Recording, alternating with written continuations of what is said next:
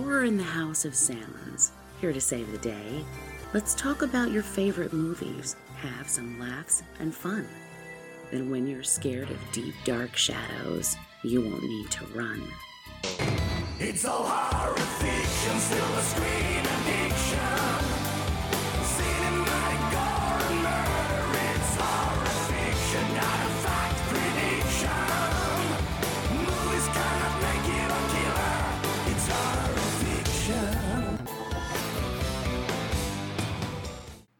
Hello, horror fans. Welcome to episode 7 of season 3 of Horror in the House of Sammons. I am Jamie, and with me, as always, is Brian. Hello.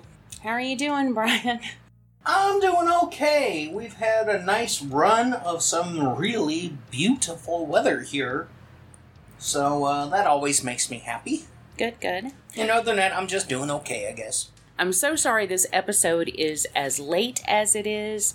Uh, you might be able to tell when you listen to the segments of the show that they were actually recorded months ago. yeah. It's been a lot. it's been a lot. And I, for you, those of you guys who have hung around and are still out there, I appreciate it. If you are a patron, then um, we did release some stuff on Patreon while we were out because I'm not gonna leave you guys hanging. Um, we did a our top ten werewolf show, Uh huh. and uh, we have upcoming. We've already started working on a new Retrospective. retrospective of the George Romero of the Dead films. Yay. So, uh, as far as the regular show goes, it will be continuing. It's just, again, I appreciate your patience. There's just been a lot. But uh, we're going to try to pick things up and move along. And we do have some correspondence that, that is very Out of date. out of date by now, but we'll go ahead and jump into that. First of all, we have an email from Lucas that was sent way back in April. Hmm. Hey, Lucas. And he says, Hi guys, after listening to your latest episode and hearing my email read, I had to facepalm for forgetting to put the original Friday the 13th on my list. Apologies for that, as I was very high when I wrote it. to clarify, and I get that, I to can relate. clarify, that movie is at number four on my list between Part 2 and Jason X. I did deliberately leave off Freddy vs. Jason as it feels much more like a nightmare movie to me. I was very happy to hear you both talk positively about Pieces. I love that movie and I rate it 5 out of 5.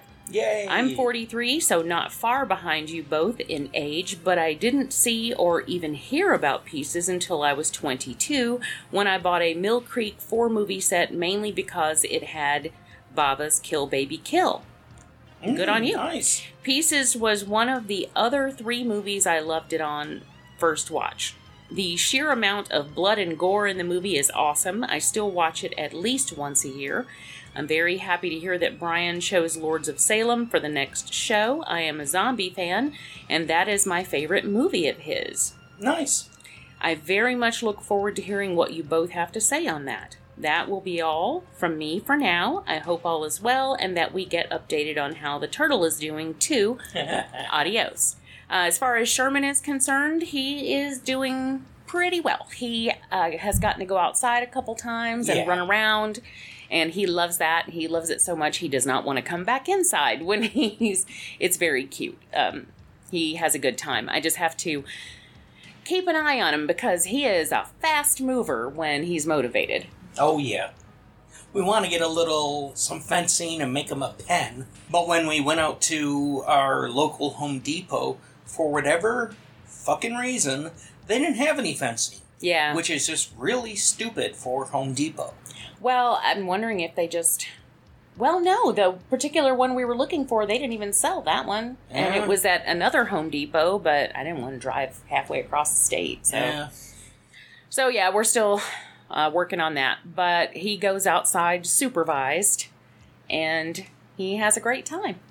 Yep. Okay, we also have something else from Lucas. This is a comment on the on the werewolf show that I mentioned. He says, "Very cool show. I'm glad you did this one, as most werewolf movies I've seen have been pretty much crap. I'm happy to have a good list to check out now. Thanks."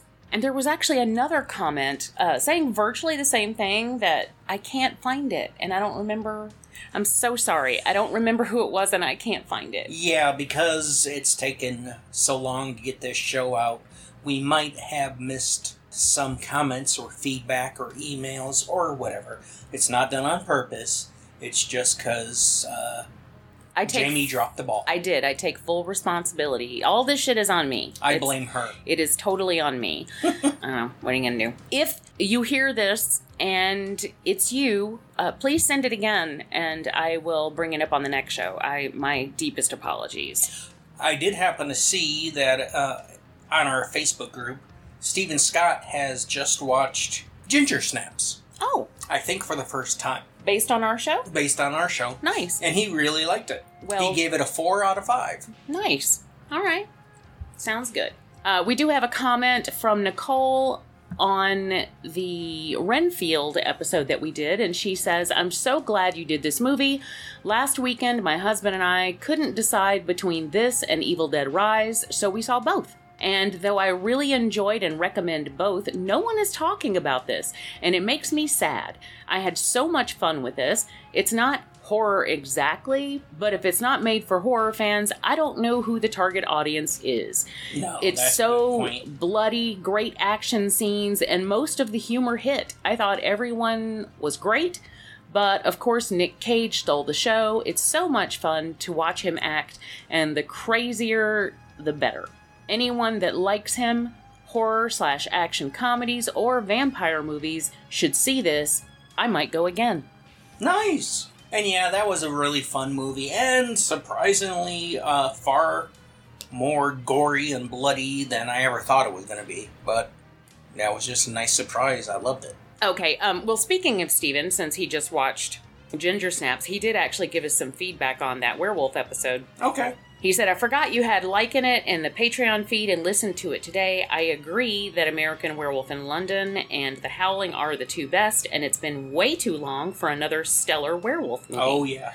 What I really want to comment on was your con- conversation on CGI images. I wholeheartedly agree with you. I think you missed one reason why CGI is overused in this day and age laziness.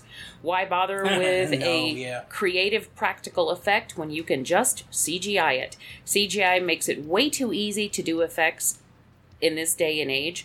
Moreover, it takes away the mystery of special effects. I remember seeing American Werewolf in London in the theater, and I was amazed at the transformation and the howling created. My brother and I both wondered how did they do that.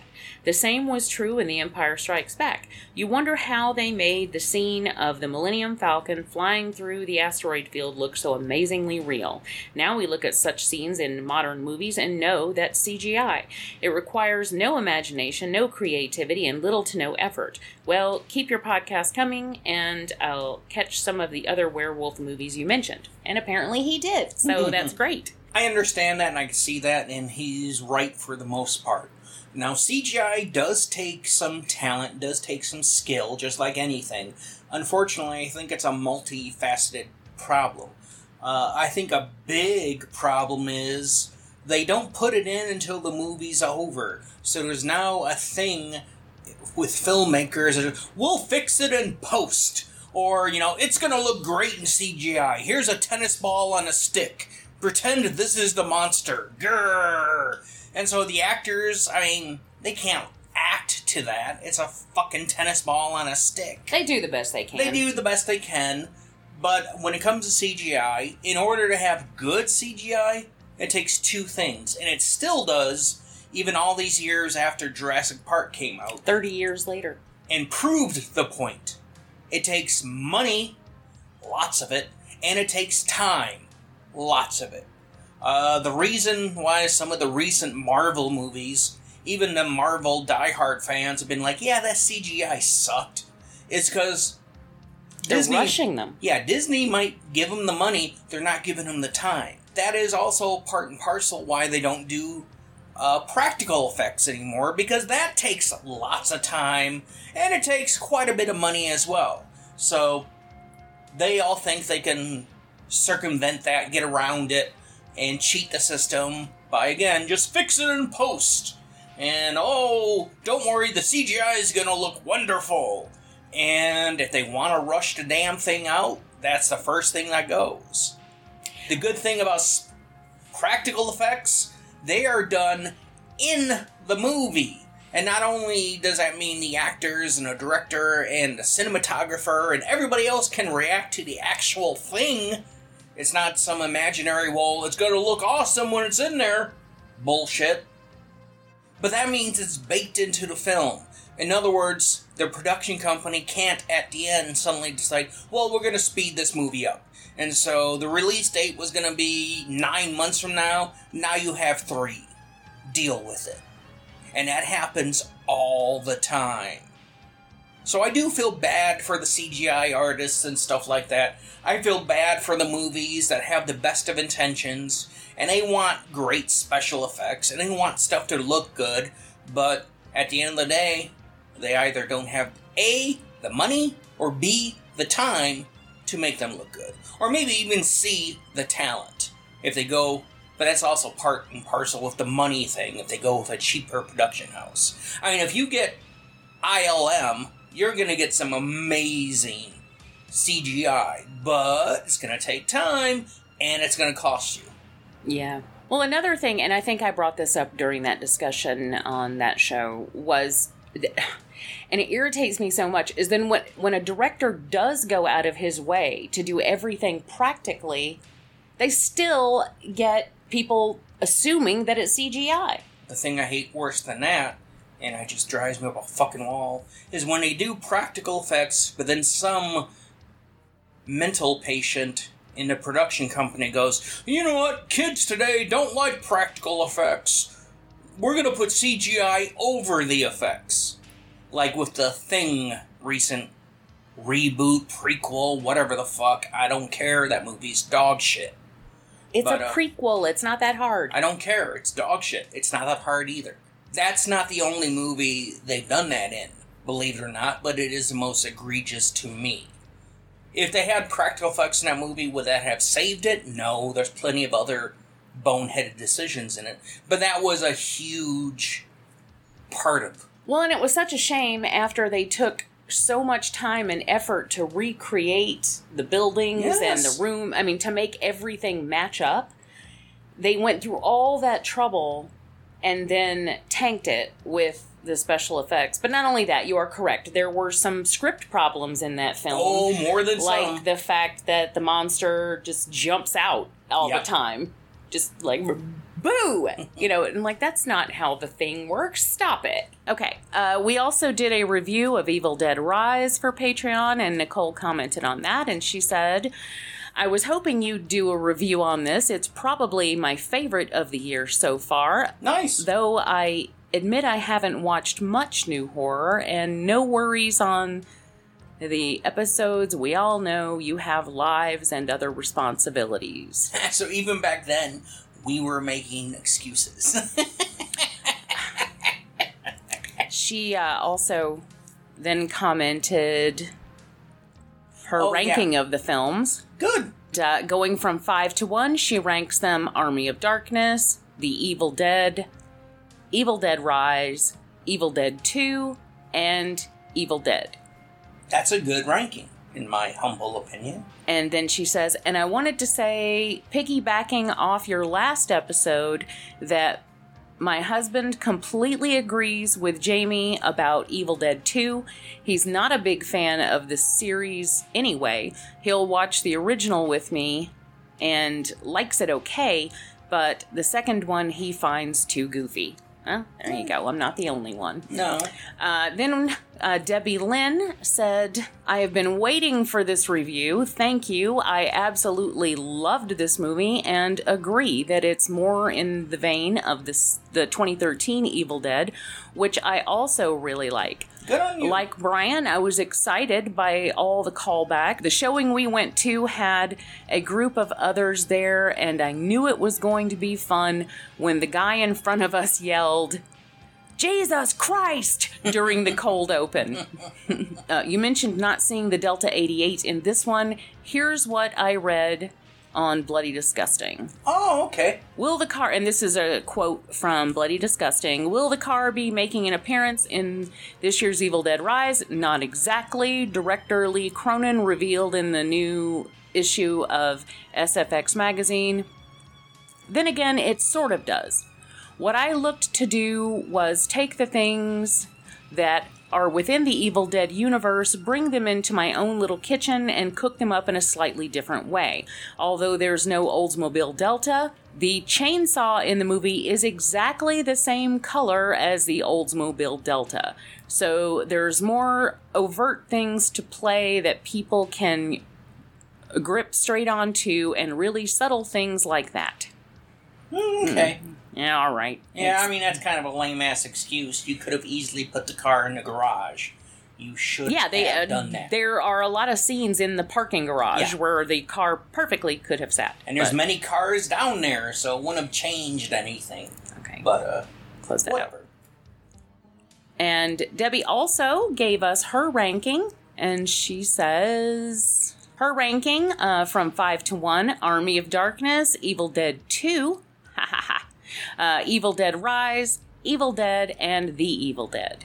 Nice. Paul Moscone says, I only saw it two nights ago. Of course, this was, you know, way back then, and loved it. So I can't wait to hear your review on it this weekend. You know, we're not going anywhere, so take your time with whatever you have going on. Just means the wait will be worth it. Aw. I saw they're looking to make one every year or two now, Ugh. based on the three books instead of every decade or so. Well, that is better. So, more good news. I would. uh I want more Evil Dead than less Evil Dead, but if they're committed to that, we got to knock out once. You know, one movie a year. I mean, that's what they did with Star Wars, and look what happened to that. Yeah. And that's what they did with the Marvel movies, and look what happened to that. Well, we just gotta wait and see. Yeah. Uh, Steven also gave us his Evil Dead ranking, and his goes from 5 to 1 Army of Darkness, Evil Dead 2013, Evil Dead Rise, Evil Dead Dead by Dawn, and Evil Dead 83. Aw, man, Army of Darkness gets no love. Yeah, I know. And I do- how it should be. He says, I do want to rewatch Evil Dead 2013 since I only saw it once when it first came out. That might make me reverse Rise and the remake. Awesome. Okay, and I think that was everything that we've been able to dig up. Yeah. Again, apologies if you sent something or said something and I missed it. Uh, please just send it again, and I'll be happy to circle back and include that on the next episode. Thanks as always for the feedback and your own, you know, rankings and stuff like that. Love to see it. Yeah, absolutely. You guys make this show everything that it is, and we love you so much. And again, thank you for hanging around. Uh, so, uh, without further ado, let's get into this episode. We'll take a very quick break, not two months, I promise, and come right back with the movie discussion. Yay.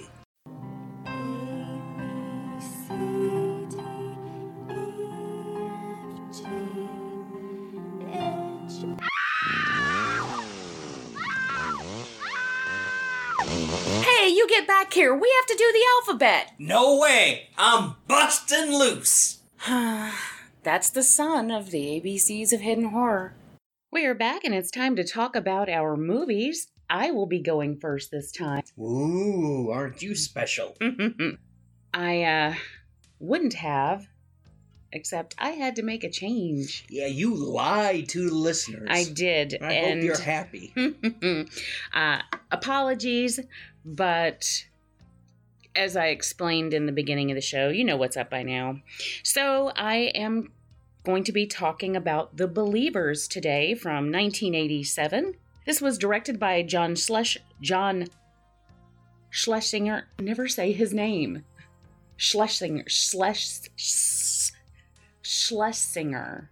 Sounds good. it stars uh, Martin Sheen, Helen Shaver, Harley Cross as the little boy Chris, and he was in Shriek. If you know what I did last Halloween, that fell on the Friday the third. What's the, what's the name of that movie?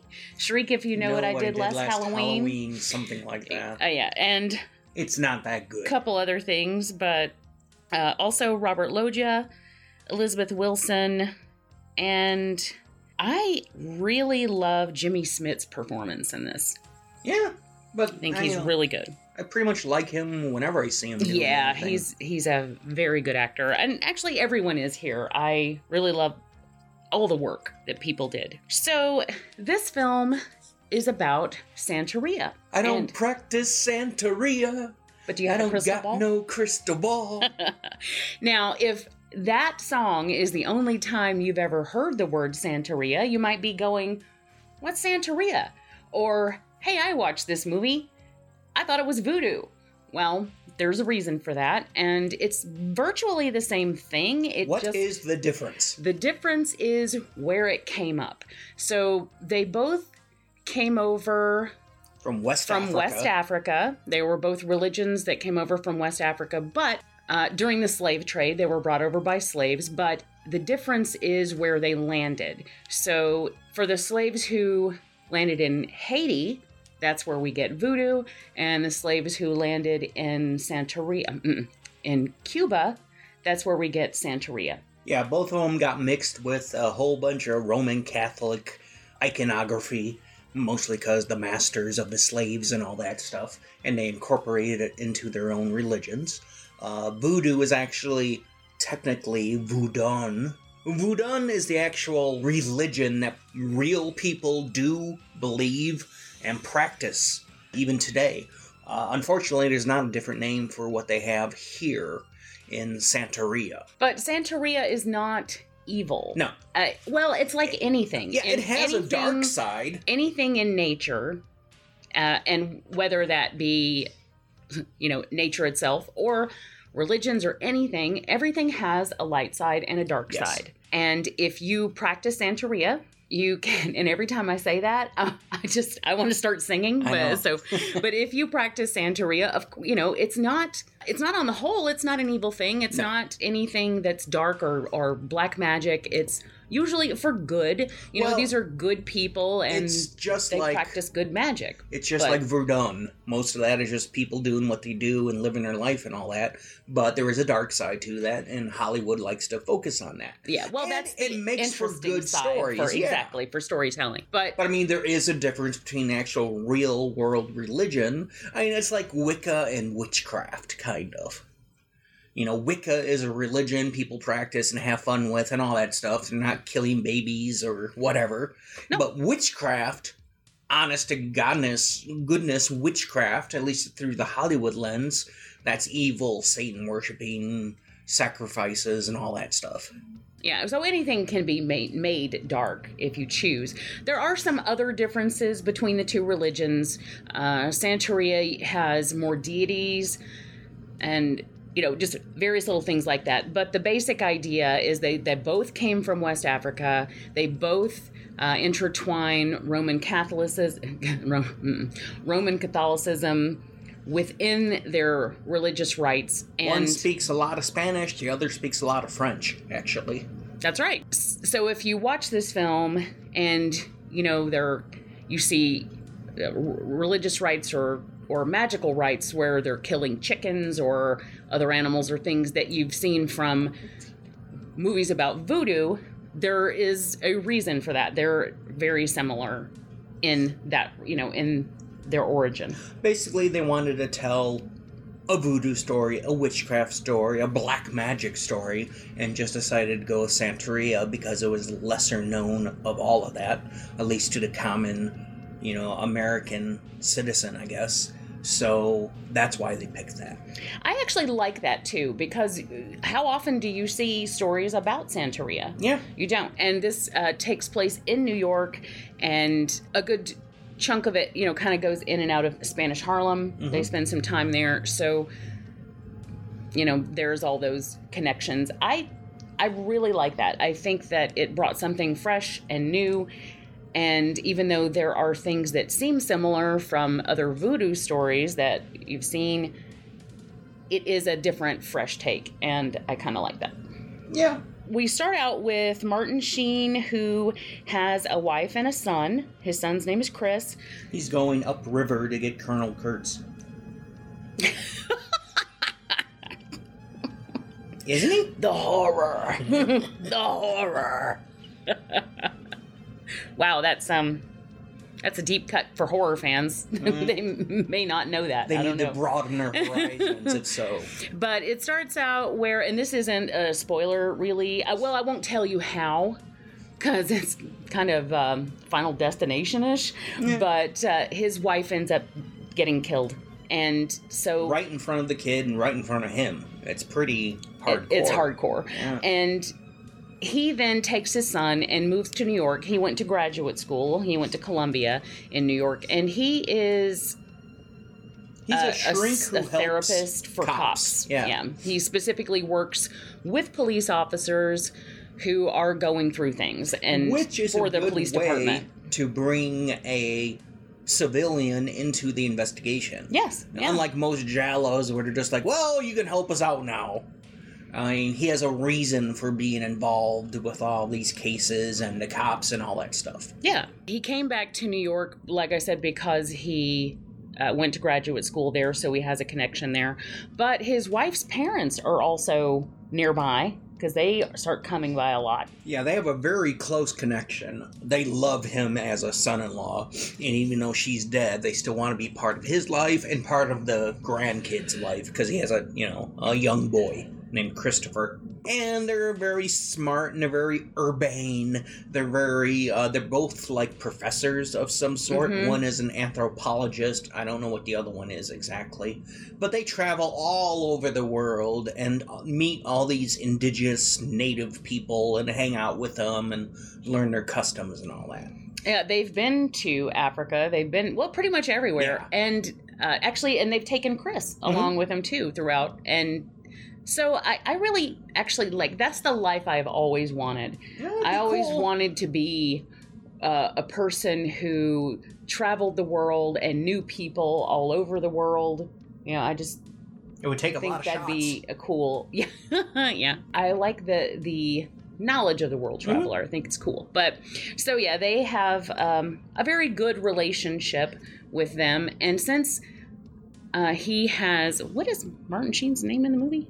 Martin Sheen. Martin Sheen's character is Cal Jamison, and since Cal has moved back to New York with his son, they've hired Carmen, who is a Latina housekeeper nanny for Chris, and he also has struck up a relationship with his new landlord who lives across the street from him. Which I don't know exactly how much of a time gap there was. I imagine it took some time to sell the house, make the decision where you want to go. Martin you Sheen is on the move. Yeah, yeah. He wait- didn't. There's no flies on Martin Sheen. No, he didn't wait too long. Uh, you know, it's not like Chris is suddenly 15 years old or something. He didn't. He didn't wait very long. But you know, uh, he's trying to put his life back together. He's trying to do what's best for him and for his son. And you know, he meets this woman who is very nice, and they get along, and and they strike up a relationship. And she seems to be a really good person, a really caring person. Mhm. So you know, that's I'm I'm glad for him. That's good. He also has a lawyer who is a very good friend of his, played Very by good friend. uh, yeah, uh, played by Richard Masur. And I really like him in this role. I like him anyway. Um, if that name doesn't seem familiar, uh, you would know him from the original It.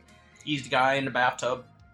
Yeah, um, along with a, a ton of other stuff, Yeah. but that's probably what would stick out for most horror He fans. was, I think, the bastard dad in uh, the Nightmares anthology, with the one with the Yes, he was with the rat. Yeah. While this is going on, or while he's doing all of this, uh, Robert Loggia is a police lieutenant. Yeah, this movie is stacked with stars. You can tell the movie I picked, that we'll be talking about later, Lords of Salem, is a very low budget independent film. This one was a big studio production, so it has big studio production written all over it. I mean, just filming in New York, uh, which they did, that has to be expensive as hell. and then you add all these, you know, recognizable at the time, pretty big name actors, and you get a very professional film. Yeah, it's the it's not crazy big budget because the stars that they do have aren't A-listers, No. but they're just well, well known Sheen and was. really good. Uh, but it had a thirteen million dollar budget, and you know, for eight, but it was also back in Yeah, 87, so- or something, yeah. and sadly, it only made about eighteen. Well, I'm not surprised. so it didn't honest. do well at the box office, and that disappoints me because I think it deserves it. It's a really good film that nobody talks about. It's a good suspense thriller. I don't remember ever seeing it at the theater. This was another HBO movie for me. It was on HBO all the damn time, so I must have saw it like uh, easily a dozen times back then. Yeah, and this was one that you actually introduced me to years Yay. ago. It's one of those that I was aware of and I knew it was around, but and I think I'd maybe, you know, seen how you do, you know, you're flipping channels or whatever, you'll Yeah. see a few minutes of something here or there. But Brian is the reason that I watched it completely for the first Woo-hoo! time several years me. ago. And I'm glad you did. I'm glad that you brought this. Well, I think we actually covered it because it was in the collection Yeah. and that might be why. But and of course that was years ago when we were in the bees. now we're all the way up to D. But uh, there are some things happening here that are really disturbing. There are children that are being found that were ritualistically murdered, and there is a cop, Jimmy Smits, who is kind of like everyone's they think he is the number one suspect because they actually found him at one of the crime scenes and he's like no i was knocked out and when i woke up the kid was dead everybody was gone and they got my badge. And now he's terrified because he knows that the people who are doing this are doing this some sort of Black magic. santeria ritual and ritual. because they have his badge, he knows they can put the whammy on him if they want. He's also, you know, because he's uh Latino, he knows about Santeria and he is aware of it and he believes in it, so he's the perfect victim. I mean, one of the things that I always liked about uh, Santeria, voodoo, a lot of these magical traditions, they only seem to work if you believe in them. I mean, that is actually a major plot point in Skeleton Key. yes yeah You have to believe for it to work. And that's why this movie is called The Believers. And it's one of those things where, of course, Martin Sheen in the beginning, he don't believe in anything. In fact, he goes around most of the movie shouting his head off, "Get out of here! Don't we you?" Yeah, Carmen practices Santeria, Yeah. and he she is trying to do Protect protection yeah. spells. She's you know she's it's good magic. She's not doing anything bad, but he doesn't like it because he's not religious at all. he's a bit much. I mean, every time she so much as sneezes something with Santeria in his presence, oh, you stop that! Err, I don't believe in it. Get that out of here!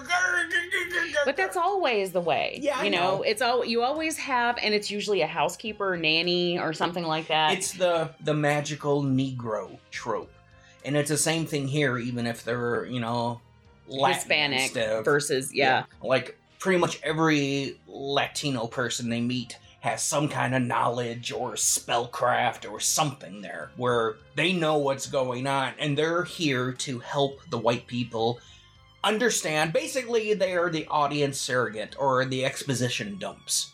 They're here to tell us dumb white people who've never heard of Santeria. This is what it's about. This is what it can do. This is what you have to do.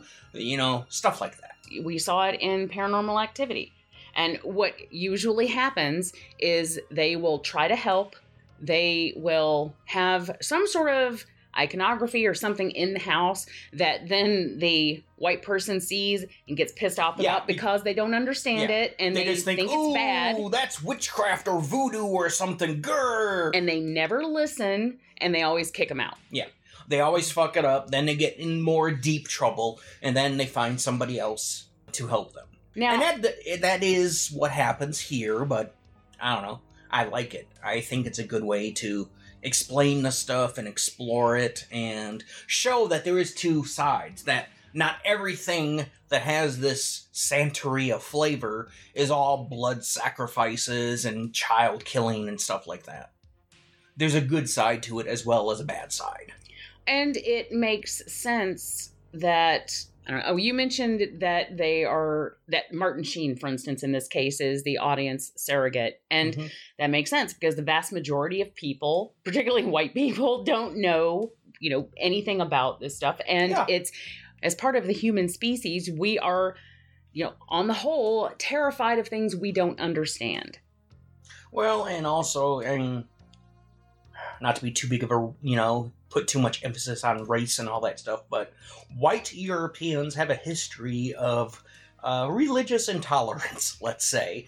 Um, there are so many religions that the good old Christian faith has tried to stamp out or do away with. I mean, every Christian holiday is basically based off a pagan holiday they co opted for their own stuff. Yes, I know it's a shock, but it is true. Most churches, especially in the old country, Europe and all that, are built over other pagan holy spots. Oh, and when there's a very specific reason for that. Well, yeah, because the church wants to obliterate everything that came before them and put their own stamp on. No, no, you see, this is Christian. I mean, the reason Satan has a pitchfork has nothing to do with Poseidon. No, he just does. And the reason he has horns has nothing to do with Sen.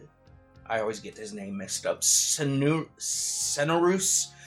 a horned deity. So, yeah, whatever the Christians don't like, they try to obliterate or obfuscate or, you know, just whatever.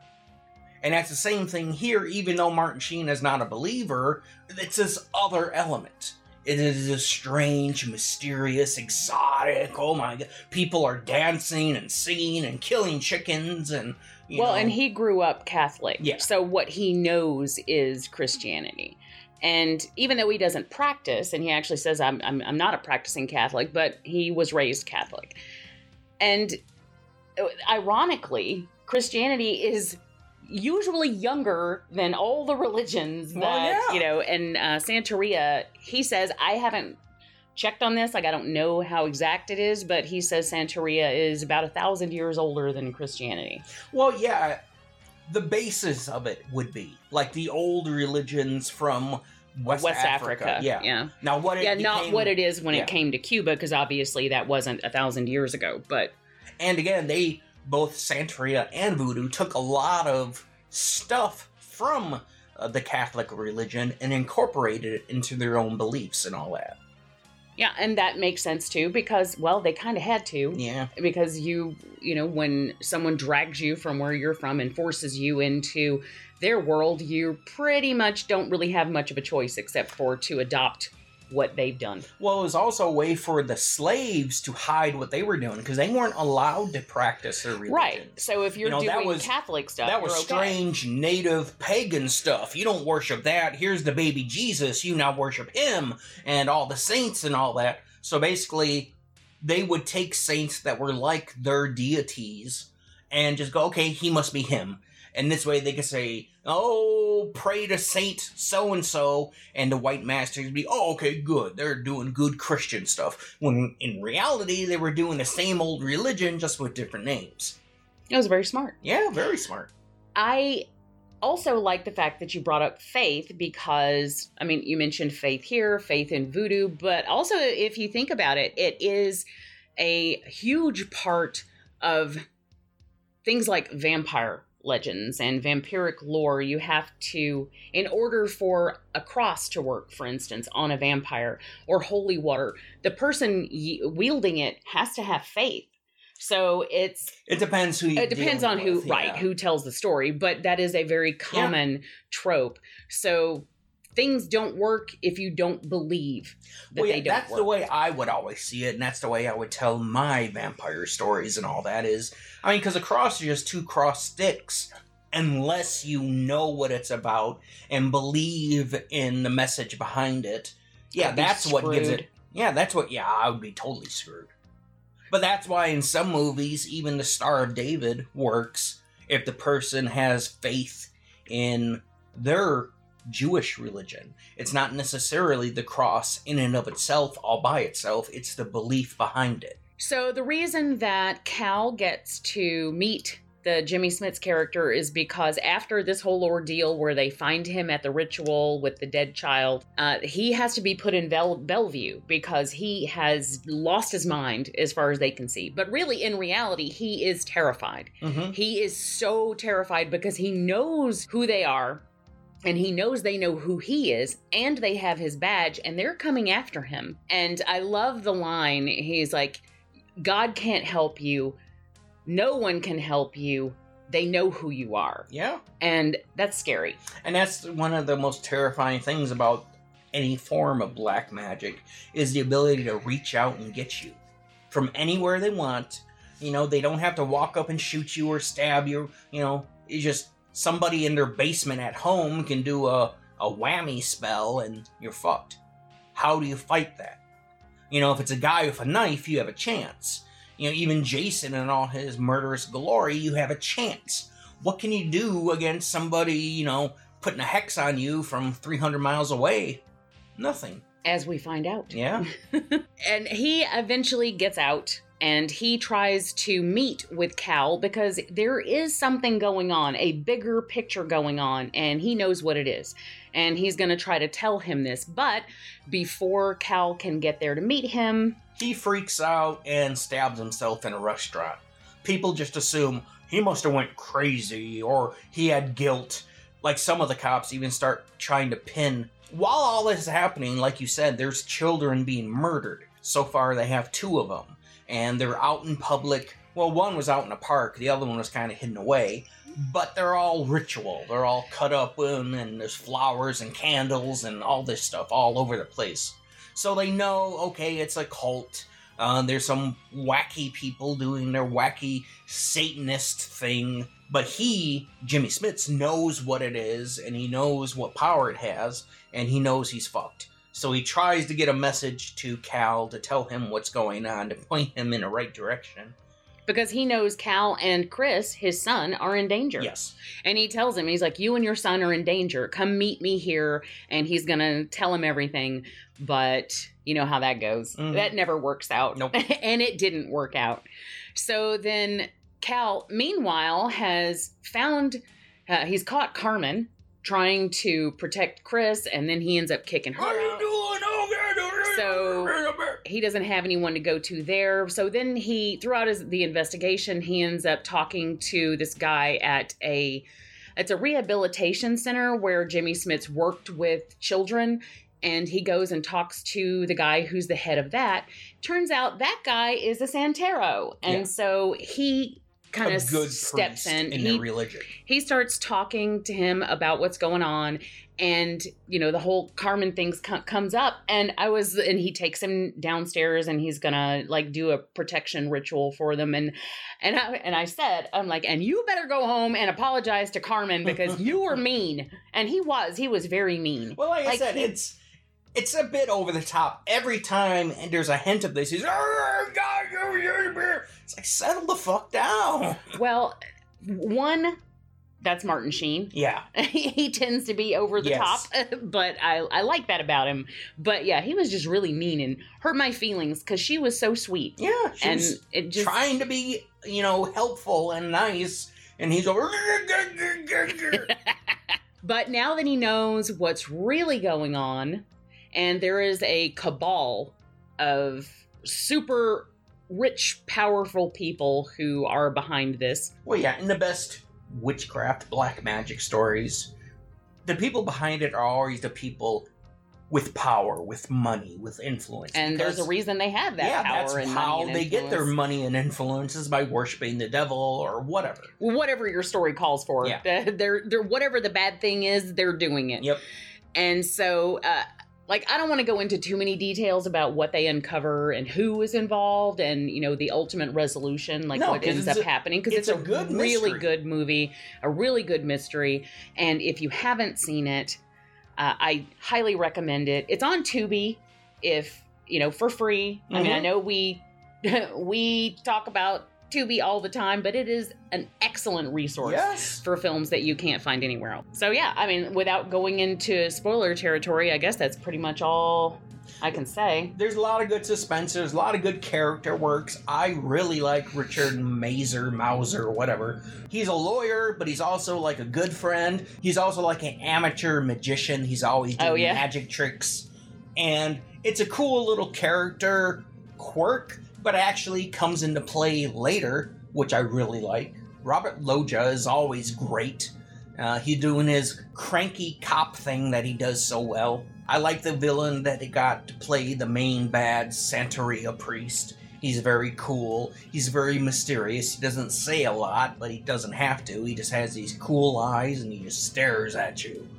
And, uh, yeah, Martin Sheen, while being over the top at times, yelling at poor Carmen, he's a good, well, he's a good actor, and he is a good character. Yeah. You know, he he was raised one way. He decided, you know what, I just don't believe in that. And now he has this whole other belief system thrust upon him that he has to believe in because it's affecting him. And, you know, it's doing stuff. There are people getting killed. And there's one thing I'll say, a little part that I like. When uh, Jimmy Smits kills himself, he's talking about snakes. And everybody go, oh, he's just crazy and he, you know, he grabbed a knife from the restaurant he was at and stabbed himself in the stomach and then died. Later, the cops do an autopsy like they would, and yeah, they find snakes in his gut, yeah. live snakes. So that's when you know Robert Loggia start like, oh shit, this might be real, and he's like, let's just close this case, let's fuck it. You know, I don't know what the hell's going on, But I don't want any part of it.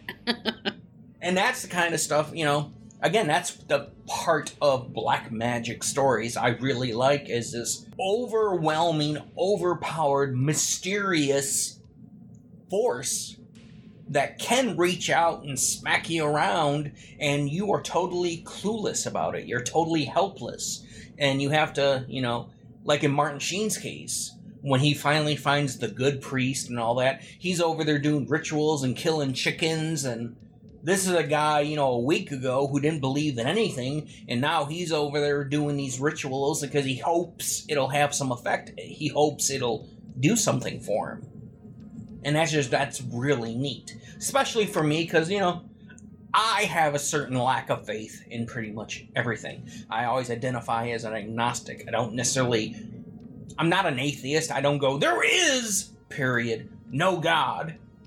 That's But- me.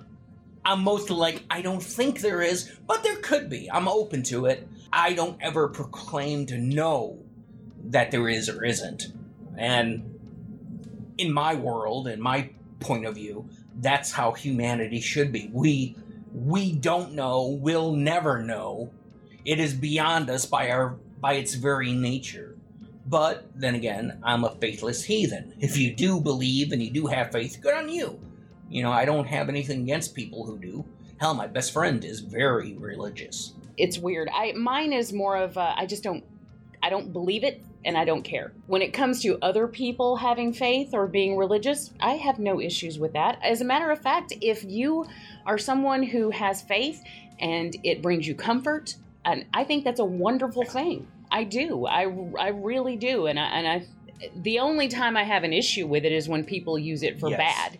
And that is unfortunately quite often. Well, the Bible says they don't like homosexuals, so grr, fuck off. Leave people alone. Well, and that's my thing is just leave people alone. Let people live their lives. Why do you yeah. care when it affects you not at all what someone else does with their life? Just leave it alone. Live your life. Be happy. I want you to be happy Yeah. and content and uh, you know, but you don't have to force that on other people. That's not okay. Yep. At least as far as I see it. And I don't force my beliefs or non belief on anybody No. else. I don't give a shit. so, uh, but anyway, uh, this is an excellent film. And uh, I do, again, love the fact that they use Santeria just because that's something that no one ever talks about. You don't see movies about it all the Except time for that one song. and right and I I think it's a, a kind of a, a fresh new take.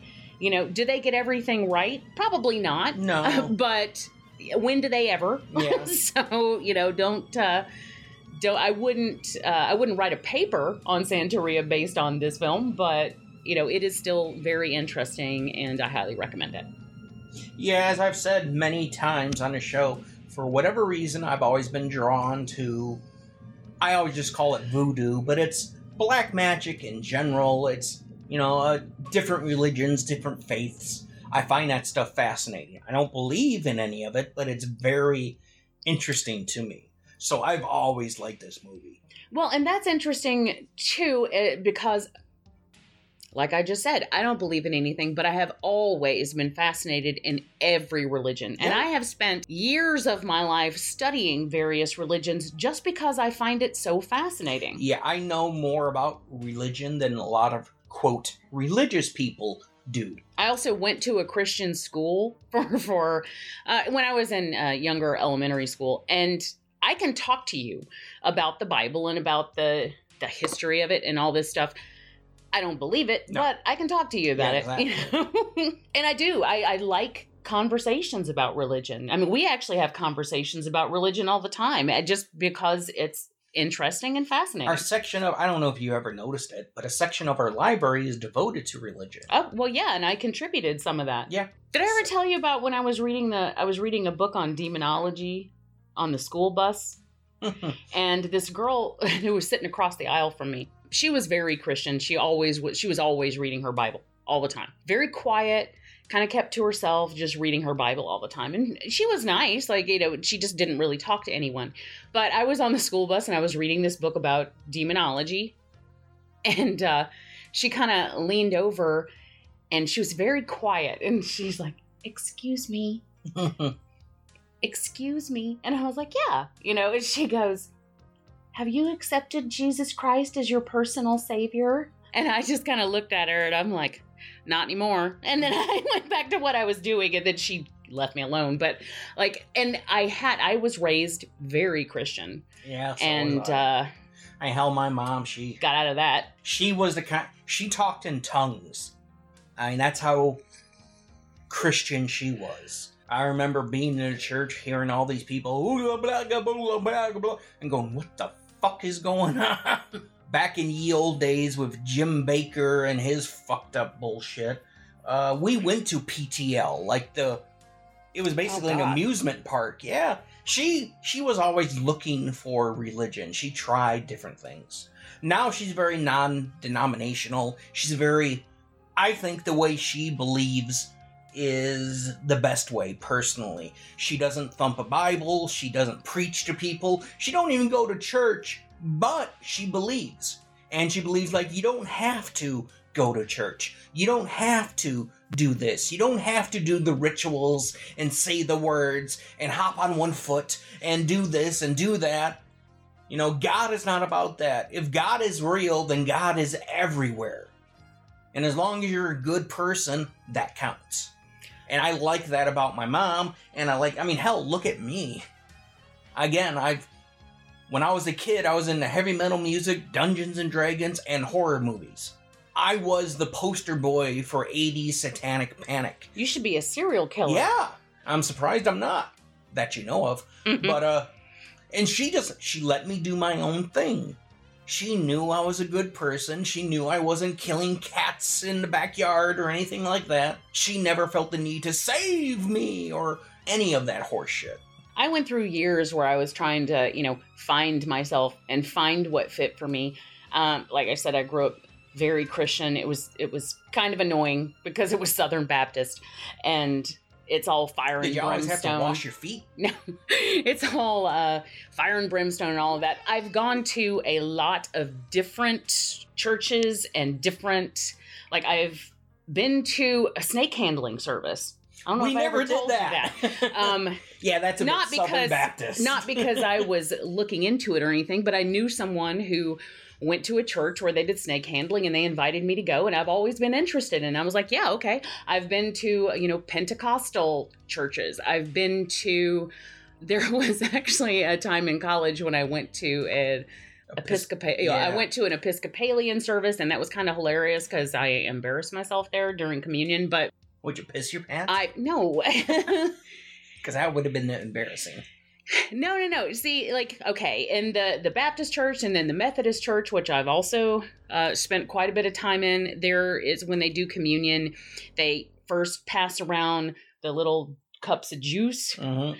And You chugged it? because they don't use real wine, and then they pass around the wafers or the bread or whatever you're using. Were you doing cake stands? But what I was no, what I was supposed to do is like you come up and everybody gets in a line, everybody's in a row, and you know the the Did you fart? the guy comes on no, the guy comes along and puts the the wafer in your hand and you're supposed to dip it in the cup of wine and then eat it. But I was, you know, the way I was always raised, you everybody got their own little cup. Mhm. So I didn't realize that. And so I just popped it in my mouth and he goes, "Oh." And I was like, "Uh-oh." So I pulled it back out and then I dipped it in the cup and he Oh. goes, "Oh god." it's like, "I'm sorry. I don't know what I'm doing."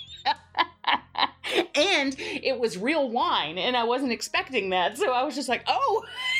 it was I thought it'd be great. it was a mess. but I You heard a big booming voice. Get out! and then I burst into flames. Uh, but he actually thought it was funny. He was just like, "It's okay, don't worry about it." and uh, I just, I don't know. I've always found a great deal of interest in going and seeing these things happen and learning more about how they happen. And uh, I've spent some time as a Wiccan. Uh, I, I explored yeah. uh, in my early years, I explored pretty much a little bit of everything.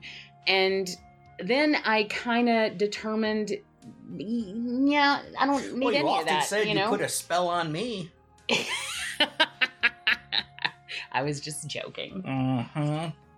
I was joking. yeah, I do find it really fascinating. And I actually think it's cool if people, you know, are involved in this stuff. But what I discovered is that uh, I'm not really a joiner. Yeah. I don't like to do things and, you know, go like I, I don't know. I don't I don't want to have to get up every Sunday morning and do something. My so thing is, I- just, you know, I'm very much a doubter. I'm agnostic in everything. Like ghosts, do they exist? Don't know, but it doesn't. I don't care. You know, aliens, do they exist? Don't know. I don't care. You know, unless something appears before me, unless I have firsthand proof, I don't really believe in stuff and prescribe to it. I'm a very much show me kind of person, and that's my. oh, you should move to Minnesota. yeah, that's my big thing when it comes to religion. It's all based on faith. And I get that. I understand that. I just don't have it. I've often said, I wish I had faith. I think it would be comforting in Mhm. times of, you know, when things are down and you people die and you're sad or somebody you know has cancer or, you know, I think it would be nice to have something to fall back onto when things are bad. I don't. I just gotta, you know, stay the course and do what I do. But I can't fake it either. I can't just pretend.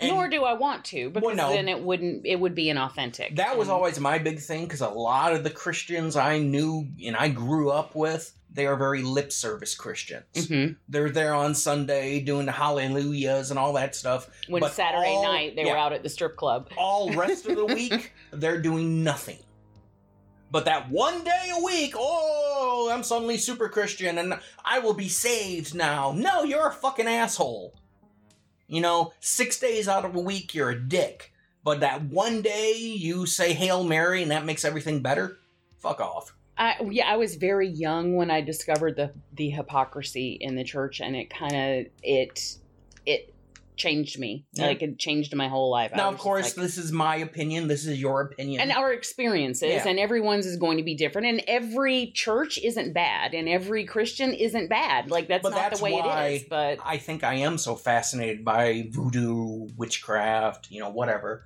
To me, it's the same as Christianity. It is a, a faith, it is a belief. And I know some people may get all bent out of shape over that, but, you know, sorry.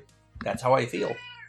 Yeah, you tell them. Anyways, as for this movie, uh, there's a lot of good dark magic, spookiness going on. You can tell whoever wrote it uh, read stories to what is it? Scary stories to tell in the dark because they took one of their most famous scary stories from there and they do a riff on that here. It's the same thing they did in 976 Evil, another black magic movie I was thinking about covering, but I think we already covered that back in the day for our show. The characters are good. It's just it is a well-made film from start to finish. It is effective. I totally agree, and that's exactly why I wanted to talk about it. So I say if you haven't seen it, go see it. And then once you do, let us know what you think. Yeah. But we have another movie to talk about, and that is yours. What are you talking about today? Well, I'm talking about, you know, one of my favorite filmmakers of all time. That's a joke. Rob Zombie's Lords of Salem. Uh, yes, I am not a big Rob Zombie fan. I know a lot of people are, and good for you. For me, Rob Zombie, he has a very impressive visual style. I will never take that away from him. Even if I don't always like it, like I think sometimes his movies look a bit too similar He definitely has an aesthetic. yeah, I mean, and he leans a bit too heavy on it, and he's a bit too afraid to deviate from it. But a lot of people like that. A lot of people respond to it. So, you know, good for you. I do not think he's a good writer. I never have. I don't think I ever will. I don't like his characters. I don't like his dialogue. I don't like that everything takes place in Rob Zombie world, which is set in the 1970s. No matter what the time around them is, all the characters, all the music, all the clothes, all the hair, everything. It's 1970s all the damn time. And you know, again, that's fine if it doesn't bother you, or it's fine if you like that stuff. Me, I'd be like, you know, do that for a movie. Uh, You know, if you want to have a period piece, great. But, you know, there's other periods in history to explore. It just seems he's a bit too comfortable with that and a bit too afraid to let it go. Maybe reliant on it because it's what he knows. Maybe, but I mean, art only grows by experimenting and trying new stuff. You can't just do the same thing over and over and over again. I mean, I guess you can, and you can get some success from it, but it seems stunted to me. That being said, I do think he can make a really good film at times. I am a fan of his uh what the hell is Devil's? Devil's. Rejects. That's probably his best movie. And this one would be his second best for me. Simply because he does try some new stuff here. It is not so 70s centric. There aren't, you know, characters just, get over here, I skull fuck you, and what's the difference between jelly and jam? You can't jelly your dick up a dead girl's ass. Oh, God. Or another Rob Zombie trope I like everybody has massive Napoleon complexes. You watch his take on Halloween, and every motherfucker goes up to Michael Myers, this eight foot tall, four foot wide, 500 pound killing machine, and these little twerps will walk up to him and go, You better get out of here before I stomp your ass. And it's like, Rob Zombie, are you have some issues? Do you have some problems you're trying to work out? Nobody would see this mountain of a man and go, Ooh, you better get out of here, unless they had a gun in their hand. Then I might say something, but otherwise I'd be, Yep, you do what you want to do, I'm going over here. Well, But- he also seems to be. I mean, you know, the old trope is you write what you know. Apparently, he knows nothing but assholes Well, yeah. because all of his characters come off as assholes. In this film, I don't think so, No. though. I think he was trying a lot of things new. This movie doesn't look like any of his previous movies, and I like that. This is like Rosemary's Baby through the lens of Ken Russell. Yes, exactly. well, Rob Zombie himself describes this movie as if Ken Russell did The Shining. Oh, he said that? Yes. Oh my God. I was making a joke. I didn't know he ever no, said that. it- it- you can see his. Well, I mean, I said when we were Yeah. watching it, I'm like, you know, set design by Ken Russell. Yeah, you it's, can see it's his very obvious, clearly. but I didn't know he did it on purpose. Yeah. Oh, that's funny. Um, his characters here, they're actual, real, decent characters, and not caricatures of white trash dipshits, you know, going around, I'm gonna skull fuck you! I mean, that shit just ain't. Having a character like that, sure. Having every character like that gets a bit much. For me, again. This is my personal take on the guy. But here, you don't have anything like that. This is also, I think, Sheri Moon Zombie. I think this is the best she's ever been as far as being an actress. I never liked her baby character. Even in Devil's Rejects, that's when she's at her best as that character, but even there, I don't really like that character. Oh, I love Baby. No, I don't. we like to get fucked up and do fucked up. Oh, just whatever. She's not for me. Here, it shows she can do something more than just, you know, the Rob Zombie routine. And I like her character here. As far as the story, Sheri is the star. She's the main protagonist. She is a radio DJ with two others. One of them is Ken Foree from Dawn of the Dead and a bunch of other Rob Zombie movies. And the other one is, I forget his name, Jeff something. Uh, he's got three names. Yeah. I don't remember what that. Jeff. He played- Jeffrey Christopher something. He played Herman Munster in the recent uh, Rob Zombie Munsters movie, and they're basically like shock jocks. You know, they they make zany sound effects and they have little audio clips and they make jokes and they play music and they interview people and all that stuff. They're like the morning crew, but they have an evening show, which is weird to me Yeah. because you never hear that stuff at night on the radio. But this is Salem. Maybe they do things differently. I don't know. Yeah, and that's it's another bizarre. But it's those morning characters that annoy the piss out of me. Yeah. the zoo crew and all that stuff. And that's another good point. This takes place in actual Salem, Massachusetts. It was actually filmed there. And as everybody should hopefully know, that is in America our big witchcraft town. It's where the Salem witch trials took place, and that actually plays a part in this story. All of a sudden, out of nowhere, she gets a record sent to her, and it's in a big wooden box, and there's all these occult rituals written all over it, and it's from the Lords. That's it. And she's like, "Huh, that's strange." So she plays it, and it it's very weird. It's a very eclectic sound design, I guess. It's not even what I would call traditionally music, but it's effective. I like the way it sounds, and it has an effect. Uh, later, they play it on the air, and every woman from Salem who hears it gets sort of mesmerized by it. I like it uh, as a viewer. It's designed with just the right amount of bass or something in there gets in there. And I don't know if it affected you this way, but I can kind of feel it in my guts. Well, I'm You not a woman, so it didn't affect me. but it it gets in your it gets inside and makes you feel uncomfortable. Well, yeah, it's a bunch of dissonant tones that are put together. It's playing the devil's trichord and all that stuff. And it works. But I'm also a sucker, and I've said this a bunch of times, for haunted or cursed media. You know, oh, evil Oh, yeah, films, evil records in this case, evil books. I love all that shit. You know, the the idea that this can be imparted by something as simple as an inanimate object, but it has a very real effect on you. And then you can have, you know, there's usually an interesting backstory on the background behind it and all that stuff. And here, well, back in ye old Salem witchcraft times, there was a coven of witches, a coven of the most nasty, dirty, horrible looking witches you ever did see. It's like, and you did bring a point that I thought, oh, maybe that's what he's going for. You know, the old saying, cleanliness is next to godliness. Oh yeah, yeah. Because these motherfuckers, it looks like they roll around in shit.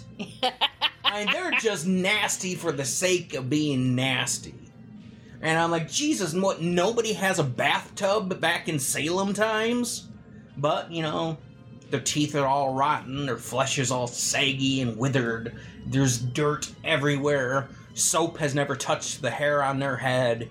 And they're horrible people. They're giving birth to babies and spitting on them, and you know, just oh, Satan, hail Satan, take this baby, and all that stuff. Uh, led by Meg Foster. Yeah, and she's awesome because I mean, right from the bat, she has those eyes going for her that always look mystic and mystifying. But yeah, he takes it. Uh, he takes the idea of the crone all the way to the highest level. I mean, every one of these, These witches is are the exactly what you croniest crones you ever crone.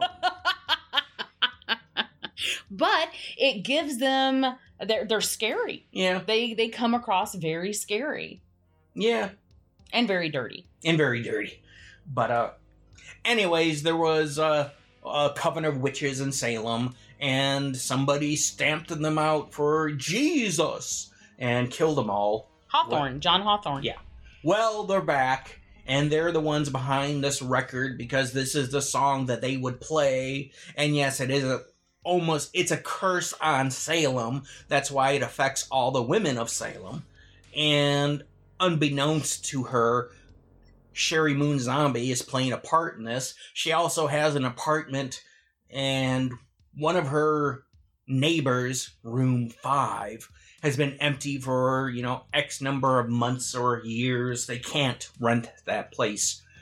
Yet she sees somebody living there, and even the landlady is like, No, there's nobody up there. I haven't rented it. I don't know what you're talking about.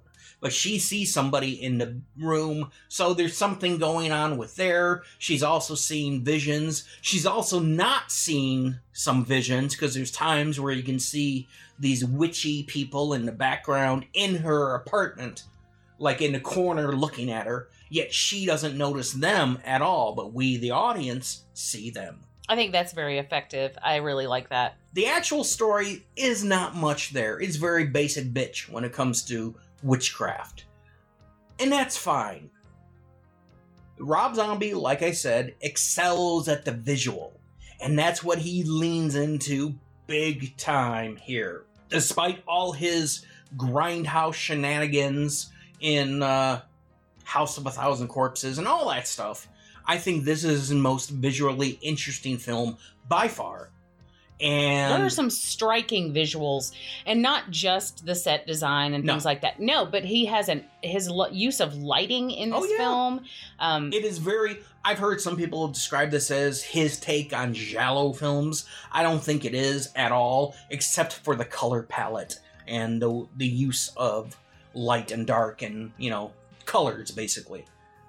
But the story itself, it's not Giallo related at all. there are several dream sequences Yes. or vision sequences that are striking um, and even blasphemous. You know, Oh, yeah. and there's uh, a whole bunch of jacking off priests in this movie. There's priests wanting to get blowjobs. Of course, Rob Zombie is going out of his way to be, you know, shocking and because that's what he does. Well, and that's what you know uh, Satan would do. Would Yeah. fly in the face of Christianity, and I like there's there's a, a a small scene here where she's taking a walk with her dog Troy, whom I love. Troy's great, Mhm. and. For some reason, she feels the need. She doesn't know why, but there's a church, and she goes into the church. And she's like, I just. And the priest comes over to talk to her, and she's like, I just. Uh, I wanted to come in and sit down and think Yeah. and so she's drawn to it and traditionally the church is a safe haven. It's it's a safe uh When the it's- devil- it's, it's sanctuary. When the devil is after you, you go to the church. right. Because he can't go in there. but what i like about this is they get to her Yeah.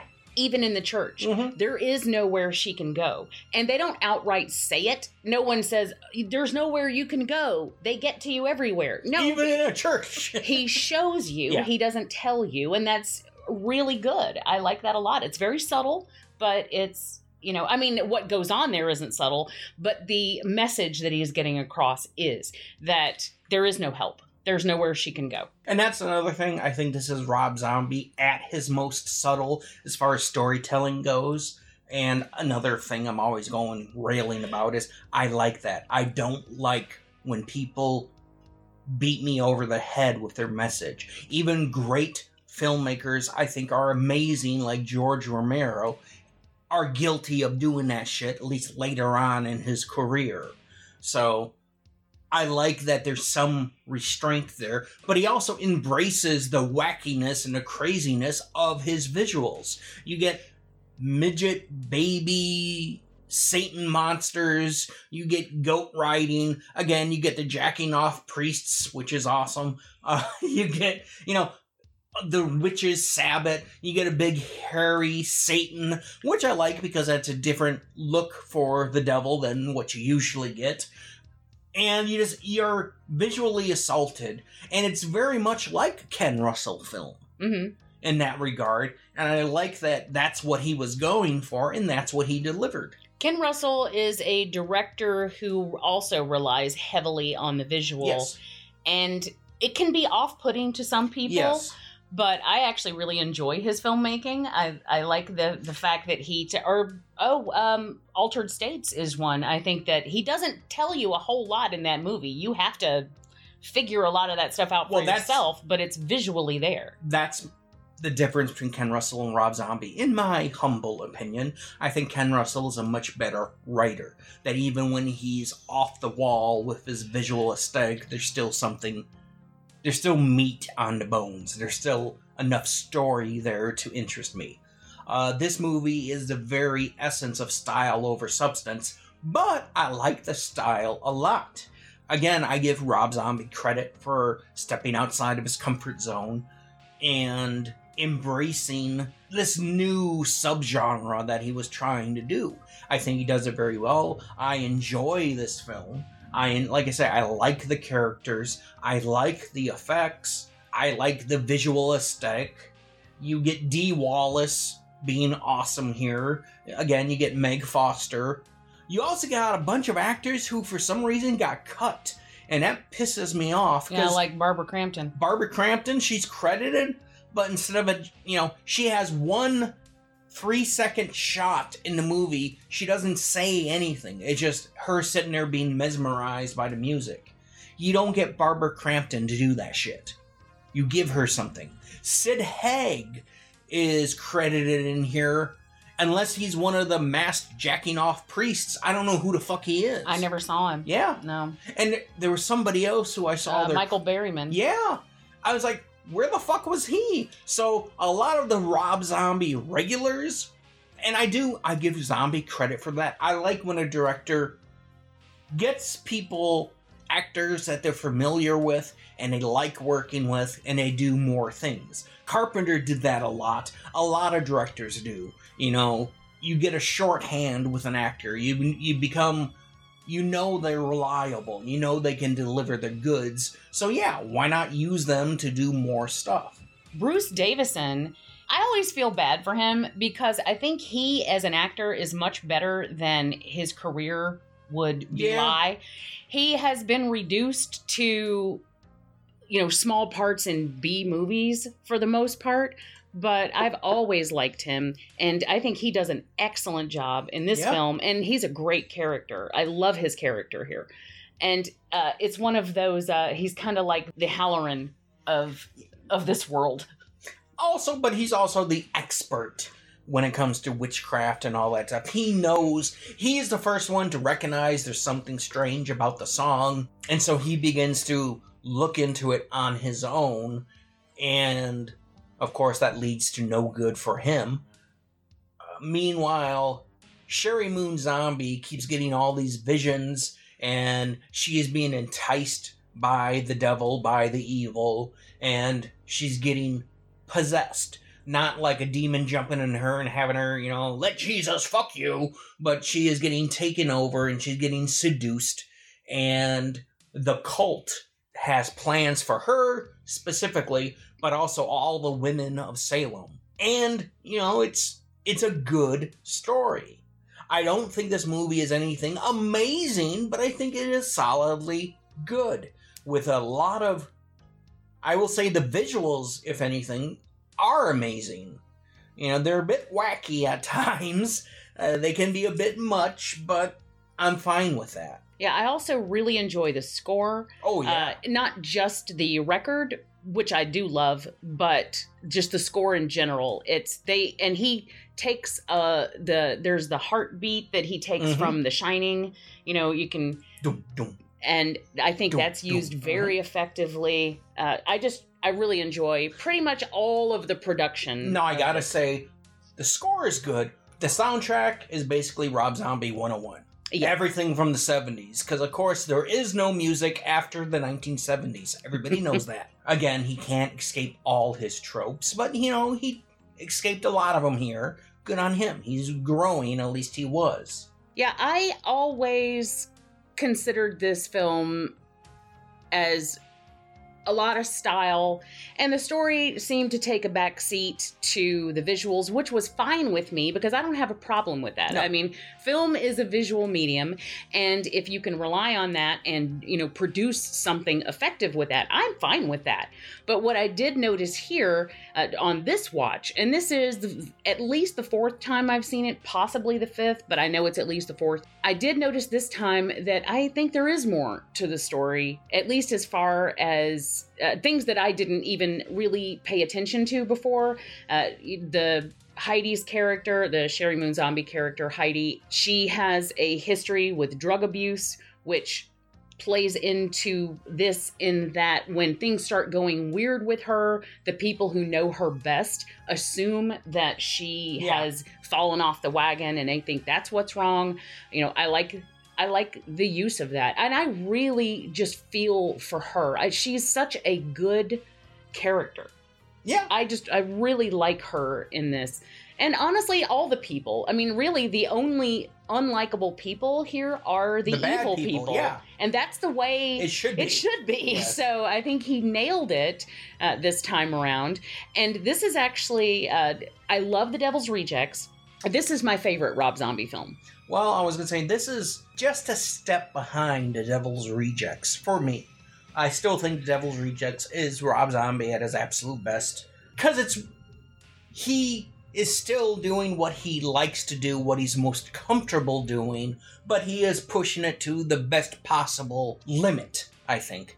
He is doing it at the maximum. And he's an interesting director for me in that I am, he's kind of hit or miss. I have fun watching House of a Thousand Corpses. I don't. I don't think it's Good? really all that uh, you know i don't think it's a great film but i do enjoy watching it i absolutely love the devil's rejects i absolutely love lords of salem i'm not a fan of halloween No. however i will say i enjoy the first part of halloween. It's when he gets to his version of the john carpenter part that i don't that i no longer like it and that's because i don't like the characters. I You don't see- like Laurie. I don't like any of her friends. I just i don't think they're good characters. Well, there's that, but there's also I hate the character assassination of Michael Myers. Well, I yeah. think he fucks that character up. I don't think he has an idea of what makes that character cool, what makes him iconic, and he just makes him another big serial killer guy who tortured pets and had mommy issues. Right, which is why I don't like the I don't like the actual remake portion of it.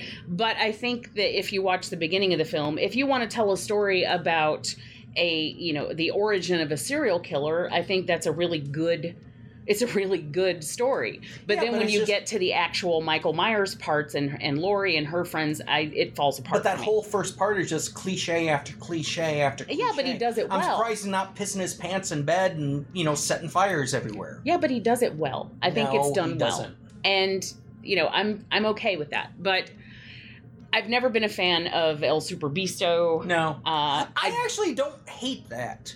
I just it just didn't interest me. But I don't like 31. No. Uh, but I actually like Three from Hell? yeah, I actually like Three from Hell quite a bit. At all. Uh, so, yeah, I am not a big Rob Zombie fan. But it's not like I have anything against him personally. Hell, personally, I think he's a cool dude. Everything I've ever seen him. And I love his music. yeah, everything I've ever seen him say as far as interviews or, you know, popping up in various horror docs and all that stuff. He seems like a good dude. He seems like a smart guy. He seems like he really likes horror. I just think, unfortunately for him, he kind of got pigeonholed. I have nothing against House of a Thousand Corpses. That's the story he wanted to tell, and that's how he wanted to tell it. I don't think it's all that great, but he has the right to do it and make it however he wants. I just think that for some reason, that kind of movie became his trademark. I mean, that's why I would like to have seen him do stuff like he was always talking about doing a hockey movie. I would like to see that. I would like to see Rob Zombie do something else. But, you know, unfortunately, Hollywood don't work that way. No one's going to give Rob fucking Zombie money to make a hockey movie. Yeah. It's like, no, give us, you know, crazy chainsaw midgets and clown makeup and, you know, just off the wall silliness. Because that's what you do, Rob Zombie, so do that.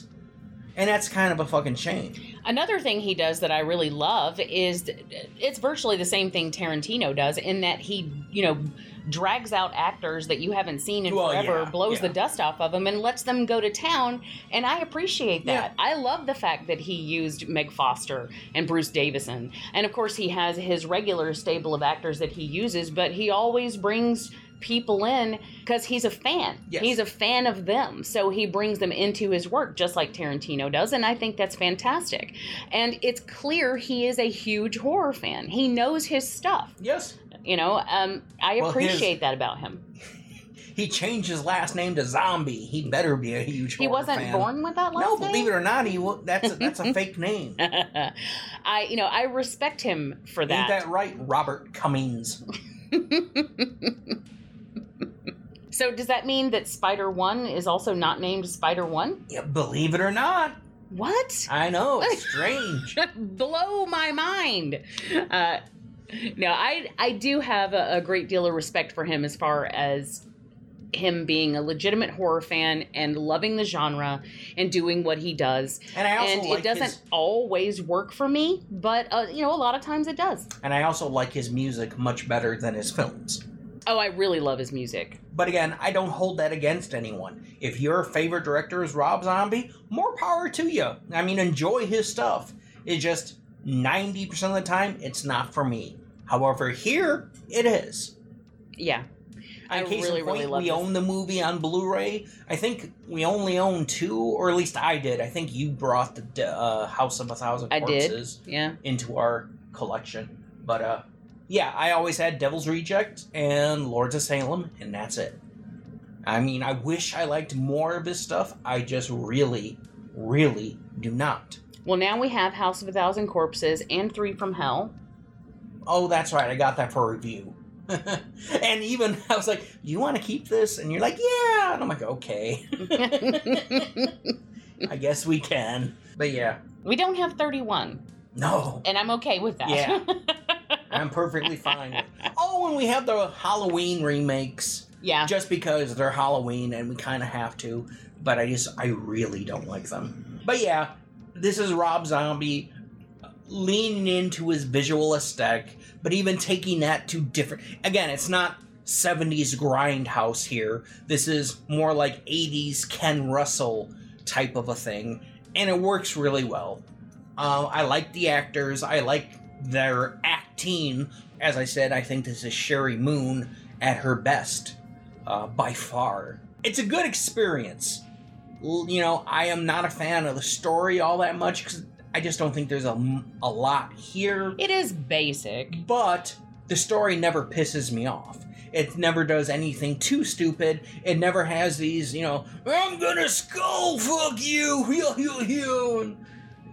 All the Rob Zombie bullshit that I don't like. I wish this movie would have done better. Maybe it would have opened more doors for him. Maybe it would have gave him more uh, courage and resolve to do different and more things other than just falling back on his tried and true.